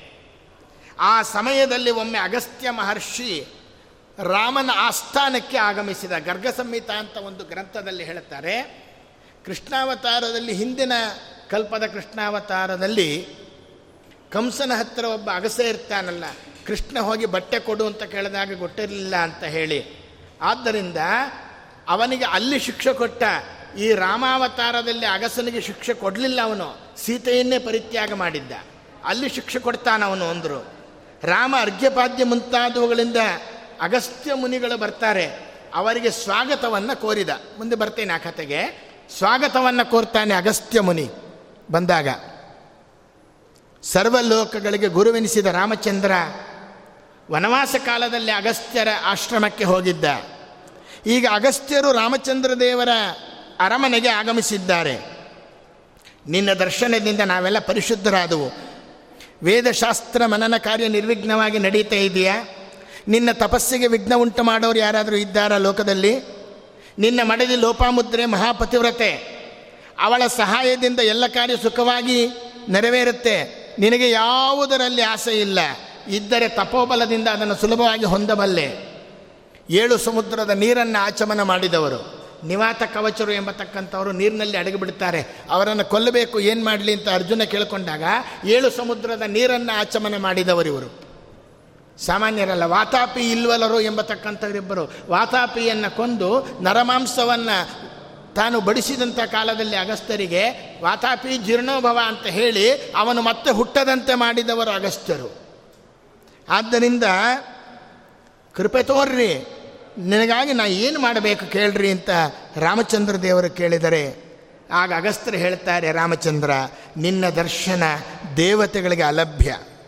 ರಾವಣನನ್ನು ನೀನು ಕೊಂದಿರೋದ್ರಿಂದ ದೇವತೆಗಳಿಗೆ ಸುಖ ಆಯಿತು, ವಿಭೀಷಣನಿಗೆ ರಾಜ್ಯದಯಿತು ನಿನ್ನ ದರ್ಶನದಿಂದ ನನ್ನ ಪಾಪ ಎಲ್ಲ ತೊಳೆದು ಹೋಯಿತು, ಮನಸ್ಸಿನ ಕ್ಲೇಶ ದೂರ ಆಯಿತು ಎಂಬುದಾಗಿ ಹೇಳಿದರು. ಹಾಗೆ ಆಗಲಿ ಸ್ವಾಮಿ. ಆದರೆ ಒಂದು ಪ್ರಶ್ನೆ ಕೇಳ್ತೀನಿ, ಉತ್ತರ ಹೇಳ್ತೀರಾ ಅಂದ ರಾಮ. ಏನೂ ಅರಿಯದವನಂತೆ, ಸರ್ವಜ್ಞನಾಗಿರ್ತಕ್ಕಂಥ ರಾಮಚಂದ್ರ ಸಾಮಾನ್ಯ ಮನುಷ್ಯರಂತೆ ನಟನೆಯನ್ನು ಮಾಡ್ತಾ ನಾನು ಕೊಂದಿರ್ತಕ್ಕಂಥ ರಾವಣ ಕುಂಭಕರ್ಣರು ಯಾರು? ನೋಡ್ರಿ, ಇಂಥ ಪ್ರಶ್ನೆ ಕೇಳ್ಬೋದಾ? ಏನು ವಿಡಂಬನೆ ಮಾಡ್ತಾನೆ ನಮ್ಮ ರಾಮಚಂದ್ರ ಅಂದರೆ, ಕಪಿಗಳನ್ನು ಕಟ್ಟಿಕೊಂಡು ಯುದ್ಧ ಮಾಡ್ತಕ್ಕಂಥವ್ರು ಸಾಮಾನ್ಯರು ಮಾಡಲ್ರಿ. ಕಪಿಗಳನ್ನು ಕಟ್ಟಿಕೊಂಡು ಒಂದು ಸೇತುವೆ ಕಟ್ತಾರೆ ಅಂತಂದರೆ, ಎಂತೆಂಥ ಇಂಜಿನಿಯರ್ ಕಟ್ಟಿದ ಸೇತುವೆನೇ ಬಿದ್ದೋಗುತ್ತೆ, ಕಪಿಗಳು ಕಟ್ಟಿದ ಸೇವೆ ಭದ್ರವಾಗಿರುತ್ತೇನ್ರಿ ಆದರೂ ಅದೆಲ್ಲ ಮಾಡಿ ತೋರಿಸಿದ್ದಾನೆ ನಮ್ಮ ಸ್ವಾಮಿ. ಅದಕ್ಕೋಸ್ಕರವಾಗಿ ಅವ್ರದ್ದೆಲ್ಲ ಅಗತ್ಯತೆ ಇರಲಿಲ್ಲ. ಆದರೂ ಕೇಳ್ತಾನೆ, ಈ ರಾವಣ ಕುಂಭಕರ್ಣರು ದೈತ್ಯರೇ, ದೇವತೆಗಳೇ, ಪಿಶಾಚಿಗಳೇ, ಮಾನವರೇ ತ್ರಿಕಾಲ ಜ್ಞಾನಿಗಳಾಗಿದ್ದೀರಿ ನೀವು ಹೇಳ್ರಿ. ಅಗಸ್ತ್ಯರಂದರು ಇದು ನಿನಗೆ ಗೊತ್ತಿಲ್ಲ ಅಂತ ನನ್ನ ಕೇಳ್ತಾ ಇದೆಯೋ, ಅಥವಾ ನನ್ನ ಪರೀಕ್ಷೆ ಮಾಡೋಕ್ಕೆ ಕೇಳ್ತಾ ಇದೆಯೋ ಅಂತಾರೆ ಅಗಸ್ತ್ಯರು. ಮಾರ್ಕಂಡೇಯರು ಬಂದು ಕೂತ್ಕೋತಾರೆ, ಧರ್ಮರಾಜನ ಬಳಿಗೆ. ಆಗ ಧರ್ಮರಾಜ ಕೇಳ್ತಾನೆ ಪ್ರಳಯ ಕಾಲದಲ್ಲಿ ನೋಡಿದಂತಹ ಮುಕುಂದನ ದರ್ಶನವನ್ನು ನನಗೆ ವರ್ಣನೆ ಮಾಡ್ರಿ ಅಂತಾನೆ. ಆಗ ಮಾರ್ಕಂಡೇಯರು ಹೇಳ್ತಾರಂತೆ, ಕೃಷ್ಣ ಇಲ್ಲೇ ಕೂತಿದ್ದಾನೋ, ಅವನ ಎದುರಿಗೆ ನನ್ನ ಪರೀಕ್ಷೆ, ನಾ ಸುಳ್ಳು ಹೇಳೋ ಹಂಗಿಲ್ಲ ಅವನು ಏನು ದರ್ಶನ ಕೊಟ್ಟ ಅದನ್ನೇ ಹೇಳಬೇಕು. ಅಂತ ಹಾಗೆ ಅಗಸ್ತ್ಯರು ಕೇಳ್ತಾರೆ, ನನ್ನನ್ನು ಪರೀಕ್ಷೆ ಮಾಡೋಕ್ಕೆ ಕೇಳ್ತಾ ಇದ್ದೀಯ ರಾಮಚಂದ್ರ? ಆಯಿತು. ಆದರೂ ಸಹ ನೀನು ಕೇಳಿದ ಮೇಲೆ ನಾವು ಉತ್ತರ ಹೇಳಬೇಕು. ಪರೀಕ್ಷೆಯಲ್ಲಿ ಪ್ರಶ್ನೆಗಳನ್ನು ಕೇಳುತ್ತಾರೆ. ಓರಲ್ ಅಂತ ಇರ್ತಾ ಇತ್ತು, ಇವಾಗೆಲ್ಲ ಓರಲ್ಲಿಲ್ಲ, ಬರೀ ರೈಟಿಂಗ್ಗೆ ಪ್ರಶ್ನೆಗಳನ್ನು ಕೇಳೋರು. ಕೇಳಿದಾಗ ಕೇಳತಕ್ಕಂತಹ ಮೇಸ್ಟ್ರಿಗೆ ಅಥವಾ ಮೇಡಮ್ಗೆ ಉತ್ತರ ಗೊತ್ತಿಲ್ಲ ಅನ್ನೋ ದೃಷ್ಟಿಯಿಂದ ಕೇಳ್ತಾ ಇದ್ರ, ನಮ್ಮನ್ನು ಪರೀಕ್ಷೆ ಮಾಡೋಕ್ಕೆ ಕೇಳ್ತಾ ಇದ್ರ. ಹಾಗೆ ರಾಮಚಂದ್ರ, ನಮ್ಮನ್ನು ಪರೀಕ್ಷೆ ಮಾಡೋಕ್ಕೆ ಕೇಳ್ತಾ ಇದ್ದೀಯ. ಎಲ್ಲವೂ ಅಷ್ಟೇ. ಭಗವಂತ ಬಲ ಮತ್ತು ಅತಿಬಲ ಎಂಬ ಎರಡು ಮಂತ್ರಗಳನ್ನು ಉಪದೇಶ ಪಡೆದ ವಿಶ್ವಾಮಿತ್ರರಿಂದ ಅಂತ ಬರುತ್ತೆ ಬ ಅವನಿಗೆ ಬಲ ಮತ್ತು ಅತಿಬಲ ಎಂಬ ಮಂತ್ರಗಳ ಅವಶ್ಯಕತೆ ಇತ್ತ ಅಂದರೆ ವಿಶ್ವಾಮಿತ್ರರನ್ನು ಅನುಗ್ರಹ ಮಾಡೋದಕ್ಕೋಸ್ಕರವಾಗಿ ಆ ಬಲ ಮತ್ತು ಅತಿಬಲ ಎಂಬ ಮಂತ್ರಗಳನ್ನು ಪಡೆದ. ನಮ್ಮ ಮನೆಗೆ ಬ್ರಾಹ್ಮಣರನ್ನ ಊಟಕ್ಕೆ ಕರಿತೇವೆ. ನಮ್ಮ ತಂದೆ ಶ್ರಾದ್ದ ಇದೆ. ದಯಮಾಡಿ ನಾಳೆ ದಿವಸ ನೀವು ಊಟಕ್ಕೆ ಬರಬೇಕು. ಅವರು ಊಟ ಮಾಡ್ತಾರೆ, ಏನೋ ನಮ್ಮ ಕೈಲಾದ ದಾನ ಧರ್ಮ ಮಾಡಿ ಅವರ ಮನೆಯೊಳಗೆ ಊಟ ಇರಲಿಲ್ಲ, ಅದಕ್ಕೆ ನಮ್ಮ ಮನೆಗೆ ಬಂದಿದ್ದರು ಅಂತ ಹೇಳ್ತೀವ ನಾವು? ಇಲ್ಲ. ಯದ್ಯಪಿ ಅವರ ಮನೆಯಲ್ಲಿ ಊಟ ಇತ್ತು. ಆದರೂ ಸಹ ನಮ್ಮನ್ನು ಅನುಗ್ರಹ ಮಾಡುವುದಕ್ಕೆ ನಮ್ಮ ಮನೆಗೆ ಬಂದರು. ಹಾಗೆ ರಾಮಚಂದ್ರ ನಿತ್ಯ ತೃಪ್ತನಾಗಿದ್ದಾನೆ, ಎಲ್ಲವೂ ಅವನಲ್ಲಿ ಇದೆ, ಸರ್ವಜ್ಞನಾಗಿದ್ದಾನೆ, ಆದರೂ ಸಹ ನಮ್ಮನ್ನು ಅನುಗ್ರಹ ಮಾಡುವುದಕ್ಕೋಸ್ಕರವಾಗಿ ನಮ್ಮ ತೊದಲು ನುಡಿಯನ್ನು ಬಾಲಕನ ಕಲಭಾಷೆ ಜನನಿಯು ಕೇಳಿ ಸುಖಪಡುವಂತೆ ಅಂತ ಏನು ಜಗನ್ನಾಥದಾಸರು ಹೇಳ್ತಾರೆ, ಆ ರೀತಿ ಕೇಳ್ತಾರೆ. ನಮ್ಮ ಪ್ರವಚನದಿಂದ ಅವನಿಗೇನಾಗಬೇಕಾಗಿದೆ ರೀ? ಹೇಗೆ ಅರ್ಚಿಸಲಿ, ಮೆಚ್ಚಿಸಲಿ ನಿನ್ನ ದಾಸರು ಕೇಳ್ತಾರೆ. ಅವನನ್ನು ಹಾಸಿಗೆಯೇನೆ ತಂದು ಹಾಸುವೇನೆಂದರೆ ಶೇಷನ ಮೇಲೆ ನೀ ಪವಡಿಸಿರ್ಪೆ. ಬೀಸಣಿಗೆಯ ತಂದು ಬೀಸುವೇನೆಂದರೆ ಬೀಸುತಿಹನು ಖಗ ತನ್ನ ಪಕ್ಕದಲ್ಲಿ. ಸಂಗೀತ ಕೀರ್ತನೆ ಪಾಡುವೆನೆಂದರೆ ತುಂಬುರು ನಾರದರು ಪಾಡುತಿಹರು. ಕೋಟಿ ಸೂರ್ಯಪ್ರಭೆ ಮಿಗಿಲಾದಾತನಿಗೊಂದು ದೀಪವನ್ನು ಹಚ್ಚಿದರೆ ಬೆಳಕಾಗುವುದೇ. ನಾವೇನೋ ದೀಪೋತ್ಸವ, ಲಕ್ಷ ದೀಪೋತ್ಸವ ಮಾಡಿದ್ವು, ಮತ್ತೊಂದು ಮಾಡಿದ್ವು. ಯಾವುದರಿಂದ ಅವನಿಗೆ ಏನು ಬೇಕಾಗಿಲ್ಲ. ಆದರೆ ಏನು? ಹಾಗಾದರೆ ಸ್ವೀಕಾರ ಮಾಡೋದಿಲ್ಲವೇ? ಕ್ಷೀರ ಸಮುದ್ರವಾಸಿಯಾಗಿರ್ತಕ್ಕಂಥ ಭಗವಂತನಿಗೆ ಒಂದು ಹಾಲಿನ ಅಭಿಷೇಕ ನಾನು ಮಾಡಿದೆ ಅಂದರೆ ಎಷ್ಟು ಹಾಸ್ಯಾಸ್ಪದ. ಮಂಗಳಾಭಿಷೇಕಕ್ಕೆ ಉದಕ ತರುವೆನೆ ಎನ್ನಲು ಗಂಗೆ ಅಂಗುಷ್ಟದಿ ಪಡೆದಿರುವೆಯೋ? ಅವನ ಅಂಗುಷ್ಟದಿಂದಲೇ ಗಂಗೆಯನ್ನು ಪಡೆದಿದ್ದಾರೆ ಎಂಬತಕ್ಕಂಥ ವಿಚಾರವನ್ನು ನಾನು ನೋಡಿದಾಗ ನಮ್ಮ ಪೂಜೆಯಿಂದ ಅವನಿಗೆ ಆಗೋದು ಏನು ಬೇಕಾಗಿಲ್ಲ. ಆದರೆ ನಮ್ಮನ್ನು ಅನುಗ್ರಹ ಮಾಡುವುದಕ್ಕೋಸ್ಕರವಾಗಿ ಕೆರೆಯ ನೀರನ್ನು ಕೆರೆಗೆ ಚೆಲ್ಲಿ ವರವ ಪಡೆದವರಂತೆ ಕಾಣಿರೋ. ನದಿಯೊಳಗೆ ನಿಂತ್ಕೊಂಡು, ನದಿ ನೀರು ತಗೊಂಡು ನದಿಗೆ ಅರ್ಘ್ಯ ಕೊಡ್ತೀವಲ್ಲ. ಹರಿಯ ಕರುಣದೊಳಾದ ಭಾಗ್ಯವ ಹರಿ ಸಮರ್ಪಣೆ ಮಾಡಿ ಬದುಕಿರೋ. ಅಷ್ಟೇ. ಆದ್ದರಿಂದ ಅಗಸ್ತ್ಯರು ಹೇಳ್ತಾರೆ, ನೀನು ಕೇಳ್ತಾ ಇದ್ದೀನಿ ನಾನು ಉತ್ತರ ಹೇಳ್ತಾ ಇದ್ದೇನೆ ಸ್ವಾಮಿ. ಸೃಷ್ಟಿಕರ್ತನಾದ ಬ್ರಹ್ಮ ನಮಗ ಪುಲಸ್ತ್ಯ. ಅವ ನಮಗ ವಿಶ್ರವಸ್. ಮಂದಾಕಿನಿ ಅಂತ ಮೊದಲ ಹೆಂಡತಿ ಅವಳಲ್ಲಿ ಕುಬೇರ ಜನಿಸಿದ. ರುದ್ರದೇವರ ಅನುಗ್ರಹದಿಂದ ಲಂಕೆಯಲ್ಲಿ ವಾಸ ಮಾಡ್ತಾ ಇದ್ದ ಅವನು. ವಿದ್ಯುನ್ಮಾಲಿಯ ಮಗಳು ಕೈಕಸಿ, ಎರಡನೇ ಹೆಂಡತಿ. ಅವಳಲ್ಲಿ ಹುಟ್ಟಿದವರೇ ರಾವಣ, ಕುಂಭಕರ್ಣ, ವಿಭೀಷಣ. ರಾಕ್ಷಸಿಯ ಹೊಟ್ಟೆಯಲ್ಲಿ ಹುಟ್ಟಿದರು. ಅದರಲ್ಲಿ ಸಂಧ್ಯಾಕಾಲದಲ್ಲಿ ಹುಟ್ಟಿದರು. ಅಧರ್ಮ ಕಾಲದಲ್ಲಿ ಪ್ರಸಿದ್ಧರಾದರು. ರಾವಣ ಕುಂಭಕರ್ಣರು. ಅವರು ಜಯ ವಿಜಯ ಅದು ಒಂದು ಕಡೆ ಇರಲಿ. ಒಂದು ದಿನ ರಾವಣ ನೋಡುತ್ತಿದ್ದಂತೆ ಕುಬೇರ ವಿಶ್ರವಸ್ ಮತ್ತು ಮಂದಾಕಿನಿ, ಅಂದರೆ ಮೊದಲನೇ ಹೆಂಡತಿ ವಿಷ್ಣವಸುವಿಗೆ ಅವರನ್ನು ನಮಸ್ಕಾರ ಮಾಡ್ತಾನೆ. ರಾವಣ ಮೊಟ್ಟ ಮೊದಲ ಬಾರಿಗೆ ಕುಬೇರನನ್ನು ಕಂಡ. ಪುಷ್ಪಕ ವಿಮಾನದಿಂದ ಇಳಿದ ಕುಬೇರ, ಅವನು ನಡೆದು ಬರುವಾಗ ರತ್ನಾಭರಣಗಳಿಂದ ಮರೆಯುವ ಪರಿವಾರದವರು ಸುತ್ತಿಸ್ತಾ ಇದ್ದರು ತಂದೆ ತಾಯಿಗಳಿಗೆ ಆನಂದವಾಯಿತು, ರೋಮಾಂಚಿತವಾಯಿತು. ಇಂದು ನಿಮ್ಮ ಪವಿತ್ರ ಪಾದಗಳ ದರ್ಶನದಿಂದ ಮಹಾ ಲಾಭ ದೊರೆಯಿತು ಅಂದರು. ಸಂತೋಷಪಟ್ಟರು ಇದನ್ನು ನೋಡಿದ ರಾವಣ. ರಾವಣ ಕೇಳ್ತಾನೆ, ಈತ ಯಾರು? ದೇವತೆನೋ, ಯಕ್ಷಾನೋ, ಮಾನವನೋ, ಭಾಗ್ಯಶಾಲಿ, ಎಷ್ಟು ದೊಡ್ಡ ಪರಿವಾರ. ವಾಯುವೇಗದಿಂದ ಹೋಗ್ತಾ ಇದೆ ವಿಮಾನ. ಅಂದ. ಈ ಮಾತನ್ನು ಕೇಳಿದ ಕೈಕಸಿ ಯಾರು ವಿಷ್ಣುವಸುವಿನ ಮತ್ತೊಬ್ಬ ಹೆಂಡತಿ? ವಿಷ್ಣುವಸುವಿಗೆ ಇಬ್ಬರು ಹೆಂಡತಿಯರು. ಮೊದಲನೇ ಹೆಂಡತಿ ಮಂದಾಕಿನಿಯ ಮಗ ಕುಬೇರ. ಅವನು ಈ ವೈಭವದಿಂದ ಬಂದದ್ದನ್ನು ಕೈಕಸಿಯ ಮಗ ರಾವಣ ನೋಡಿದ. ಅಮ್ಮನನ್ನು ಕೇಳ್ತಾನೆ ಯಾರಿವನು ಅಂತ. ಆಗ ಕೈಕಸಿ ಹೇಳ್ತಾಳೆ, ನನ್ನ ಸವತಿಯ ಹೊಟ್ಟೆಯಿಂದ ಹುಟ್ಟಿ ಬಂದ ದೊಡ್ಡ ನಿಧಿ. ಅವಳ ಕುಲವನ್ನು ಬೆಳಗಿಸ್ತಾ ಇದ್ದಾನೆ. ನೀನು ನನ್ನ ಹೊಟ್ಟೆಯಿಂದ ಹುಟ್ಟಿ ಬಂದ ದೊಡ್ಡ ಒಂದು ಕೀಟ. ಹೆಣ್ಣು ಮಕ್ಕಳಿಗೆ ಇನ್ನೊಬ್ಬರು ಉನ್ನತ ಮಟ್ಟಕ್ಕೆ ಬಂದಾಗ ನನ್ನ ಮಗ ಹಂಗಾಗಲಿಲ್ಲವಲ್ಲ ಅಂತನ್ನೋದು ಸ್ವಾಭಾವಿಕ. ಇವತ್ತಲ್ಲ, ಅವತ್ತಿನಿಂದಲೂ ಇರೋದೇ ಇದು ಎಲ್ರಿಗೂ ಸಹ. ಆದ್ದರಿಂದ ಊಟ ಮಾಡೋದು, ಮಲಗೋದು ಬಿಟ್ಟರೆ ನಿಂಗೆ ಇನ್ನೇನು ಕೆಲಸ ಇಲ್ಲ. ಭ್ರಷ್ಟ. ನಿನ್ನ ಜನ್ಮಕ್ಕೆ ಇದು ವಿಫಲ. ರುದ್ರದೇವರನ್ನು ತಪಸ್ಸಿನಿಂದ ವಲಯಿಸಿಕೊಂಡು ಲಂಕೆಯನ್ನು ಸಮೃದ್ಧವಾದ ರಾಜ್ಯವನ್ನು ಪಡೆದ, ಮನೋವೇಗದ ವಿಮಾನವನ್ನು ಹೊಂದಿದ ಅವನ ತಾಯಿ ಭಾಗ್ಯವಂತೆ ಎಂದ್ಲು.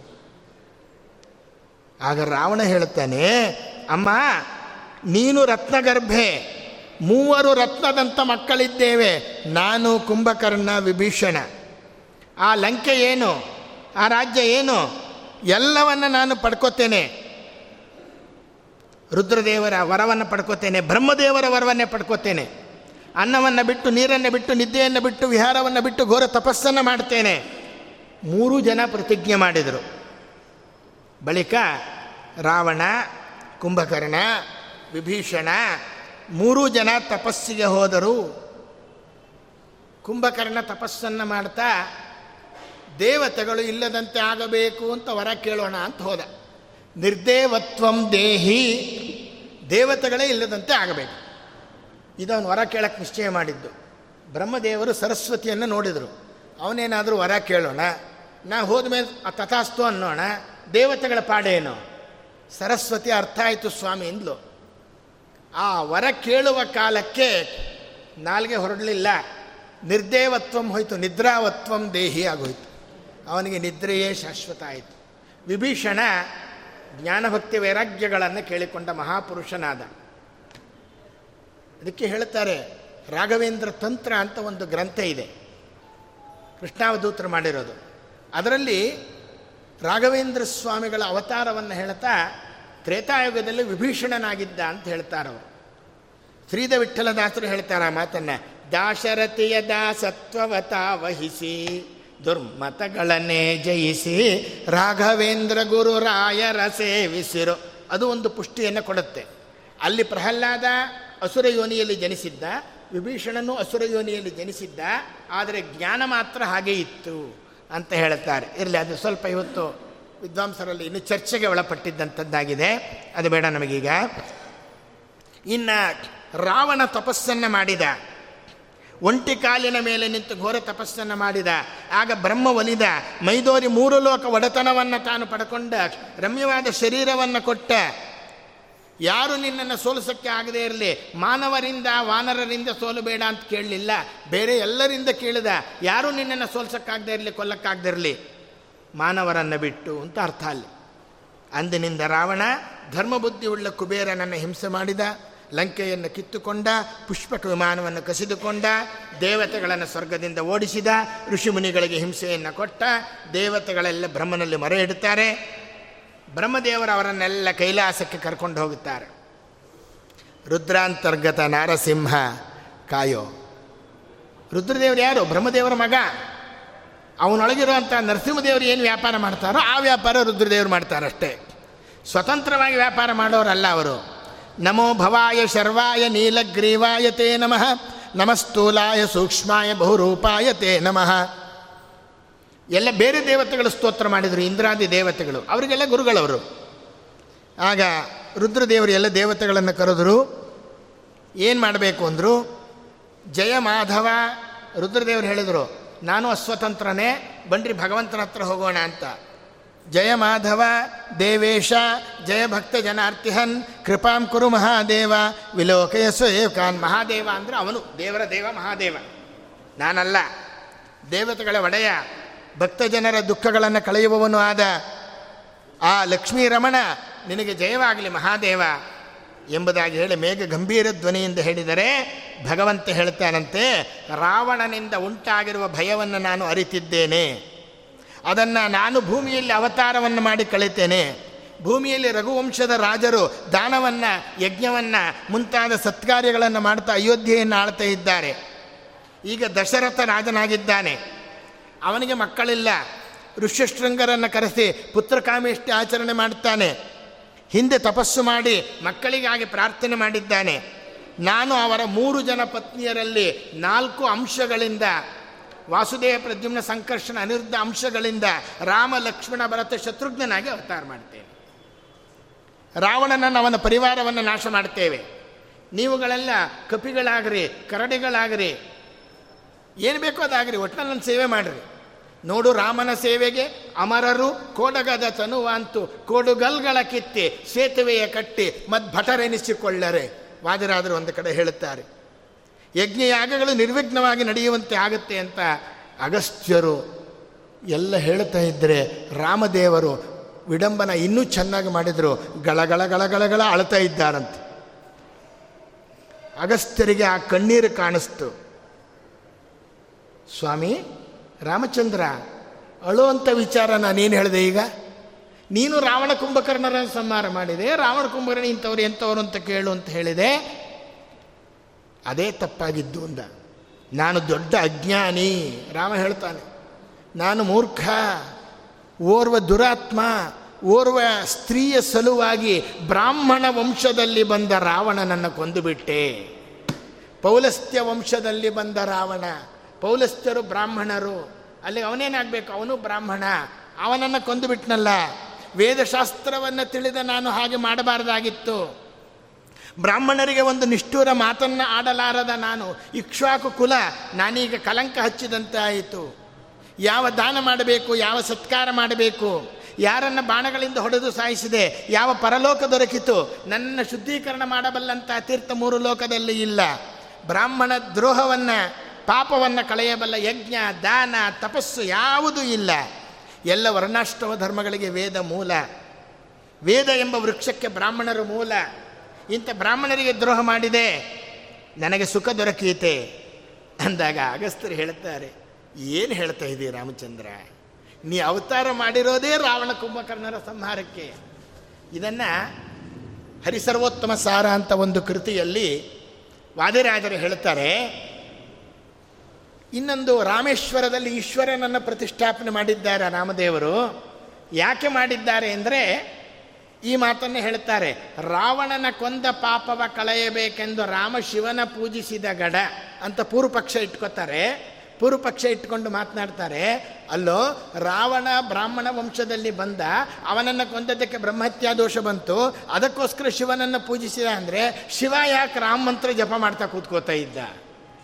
ಇವನೇ ಶ್ರೀರಾಮ, ರಾಮ ರಾಮೇತಿ ರಮೇ ರಾಮೇ, ಮನೋರಮೇ, ಸಹಸ್ರನಾಮ, ತತ್ತುಲ್ಯಂ, ರಾಮನಾಮ, ವರಾನನೆ ಅಂತ ರಾಮ ಮಂತ್ರ ಜಪ ಮಾಡ್ತಾ ಕೂತಿರ್ಬೇಕಾದ್ರೆ ಇವನೇ ಯಾಕೆ ಅದನ್ನು ಪ್ರತಿಷ್ಠಾಪನೆ ಮಾಡ್ತಾನೆ? ಹಾಗಾದರೆ ನಿಂತಿರೋದು ಸುಳ್ಳ ಅಲ್ಲಿ ರಾಮೇಶ್ವರದಲ್ಲಿ, ಪ್ರತ್ಯಕ್ಷ ಪ್ರಮಾಣ ಅಲ್ವಾ ಆಚಾರ್ಯ ಅಂದರೆ ರಾಮದೇವರು ಒಂದು ಸೇತುವೆ ಕಟ್ಟಿದ್ದಾರೆ. ಆ ಸೇತುವೆಯ ದರ್ಶನವನ್ನು ಮಾಡಿದರೆ ಬ್ರಹ್ಮಹತ್ಯಾ ದೋಷ ಪರಿಹಾರ. ರುದ್ರದೇವರು ಬ್ರಹ್ಮದೇವರ ಒಂದು ತಲೆಯನ್ನು ಕಿತ್ತಾಕಿದ್ದಾರೆ. ಅದೆಲ್ಲ ಕಥೆ ನಿಮಗೆ ಗೊತ್ತಿದೆ.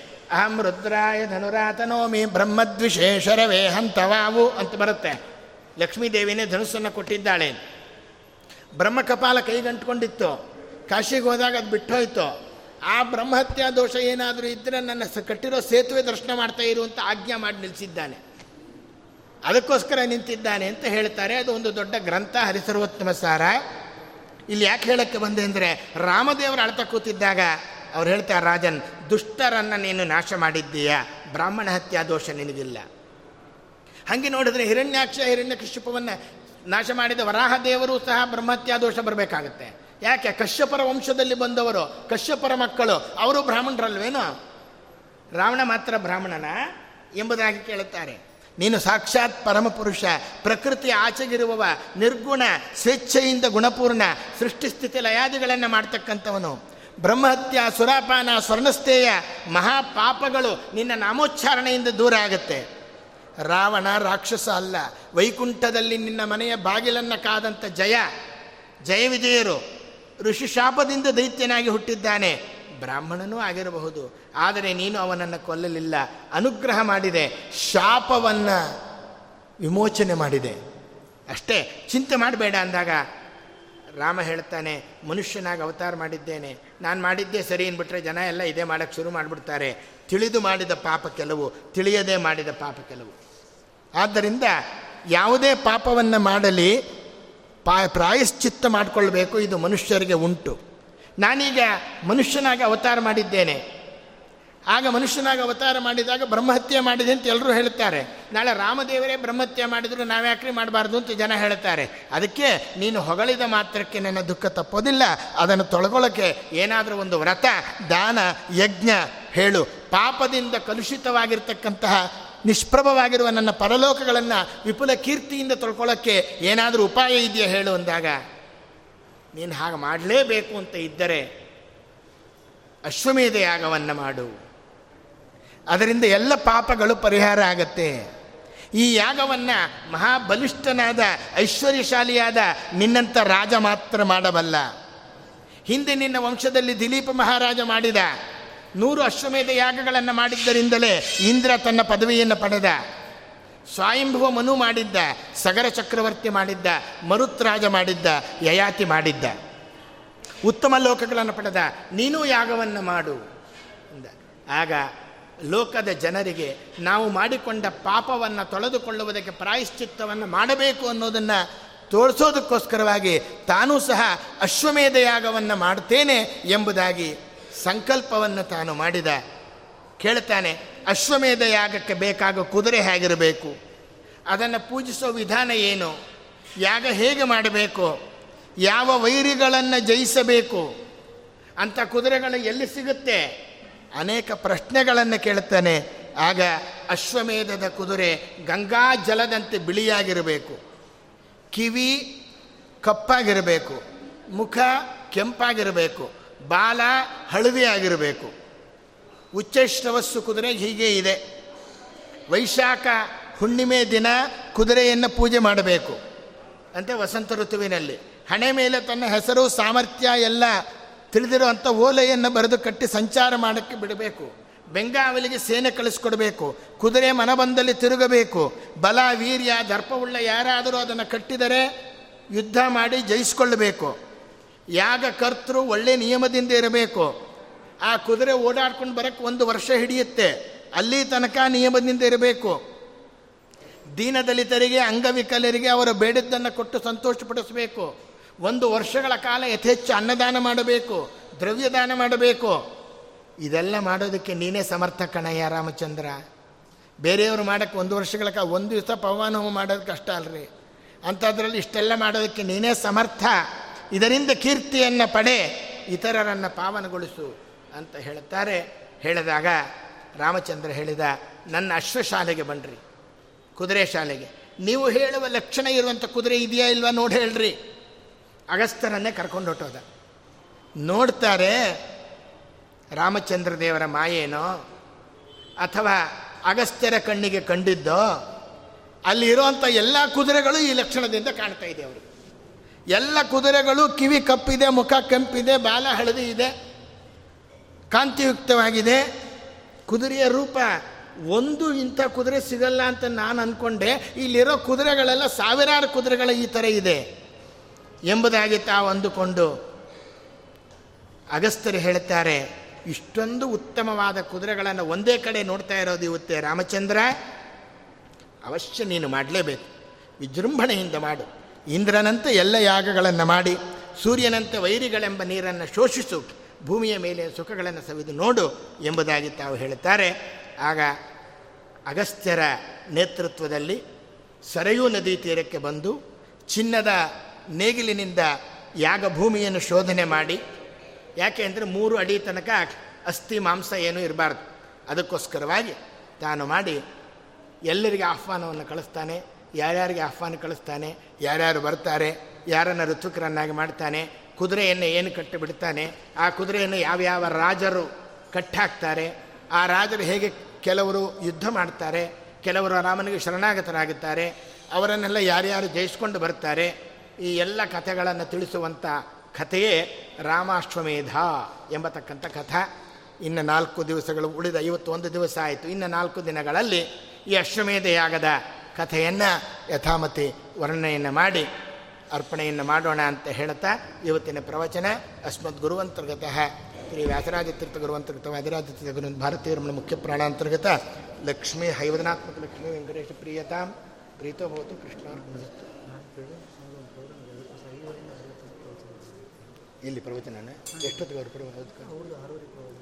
ನಾಳೆ ಒಂದು ವಿಶೇಷವಾದ ಸೂಚನೆ. ಪರಮಪೂಜ್ಯ ಪೇಜಾವರ ಮಠದ ಶ್ರೀಪಾದಂಗಳವರ ಒಂದು ಕಾರ್ಯಕ್ರಮ. ಈ ಒಂದು ವೇದಿಕೆಯಲ್ಲಿ ಆರು ಮುಕ್ಕಾಲಿನಿಂದ ಎಂದಿನಂತೆ ಪ್ರಾರಂಭ ಆಗುತ್ತಂತೆ. ಅದಕ್ಕೆ ಈ ಒಂದು ನಿತ್ಯ ಪ್ರವಚನ ಮಾಲಿಕೆ ಐದೂವರೆಯಿಂದ ಆರೂವರೆ ತನಕ ಇರ್ತದೆ. ಆರೂವರೆಗೆ ಶ್ರೀಪಾದಂಗಳವರು ಬರ್ತಾರೆ. ಆಮೇಲೆ ಅವರ ಕಾರ್ಯಕ್ರಮ ಇದೆ ಅಂತ ಹೇಳಿ ಇಲ್ಲಿ ಅಧಿಕಾರಿಗಳು ತಾವು ತಿಳಿಸ್ತಾ ಇದ್ದಾರೆ. ಆದ್ದರಿಂದ ನಾಳೆ ಈ ಒಂದು ಪ್ರವಚನ ಕಾರ್ಯಕ್ರಮ ಐದೂವರೆಯಿಂದ ಆರೂವರೆ ತನಕ ಇರುತ್ತೆ.